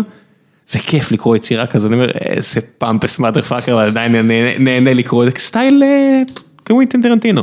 מי שלא מבין שזה הרעיון. וקניה ווסט, גם הוא pompous. נכון, אבל קניה ווסט וקנדריק למר וכל החבר'ה האלה, הסיבה שהם לא בספוטיפיי או במצעדים, זה כי זה לא שירים בודדים.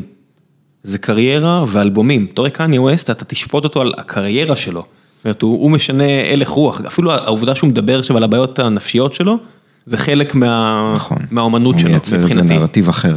כן. כן. זה, זה, זה אלבומים, אתה יודע, זה אלבומים האלה שברני מק אה, כותב להם סקיטים ומדברר אותם. זה לא, אין שם שום דבר, אתה רואה את האלבומים האלה, אז מה, יש לך כל מיני שירים בודדים שאתה אומר, אוקיי, זה סוג של להיט, או בטח קיינדריק למר, לא, זה האלבום הזה. תן לי לשמוע את האלבום בסדר שהוא רצה, ולא שספוטיפיי יחרב לי אותו ויוציא את המבל לפה, אם זה קנדריק למר וכל מיני כאלה, עזבו אותי מהשטויות האלה. שם אני מתחיל כאילו כבר אה, להפוך להיות זקן ארגן כנראה, ופה נסיים. תודה רבה רבה. תודה רבה, היה כיף.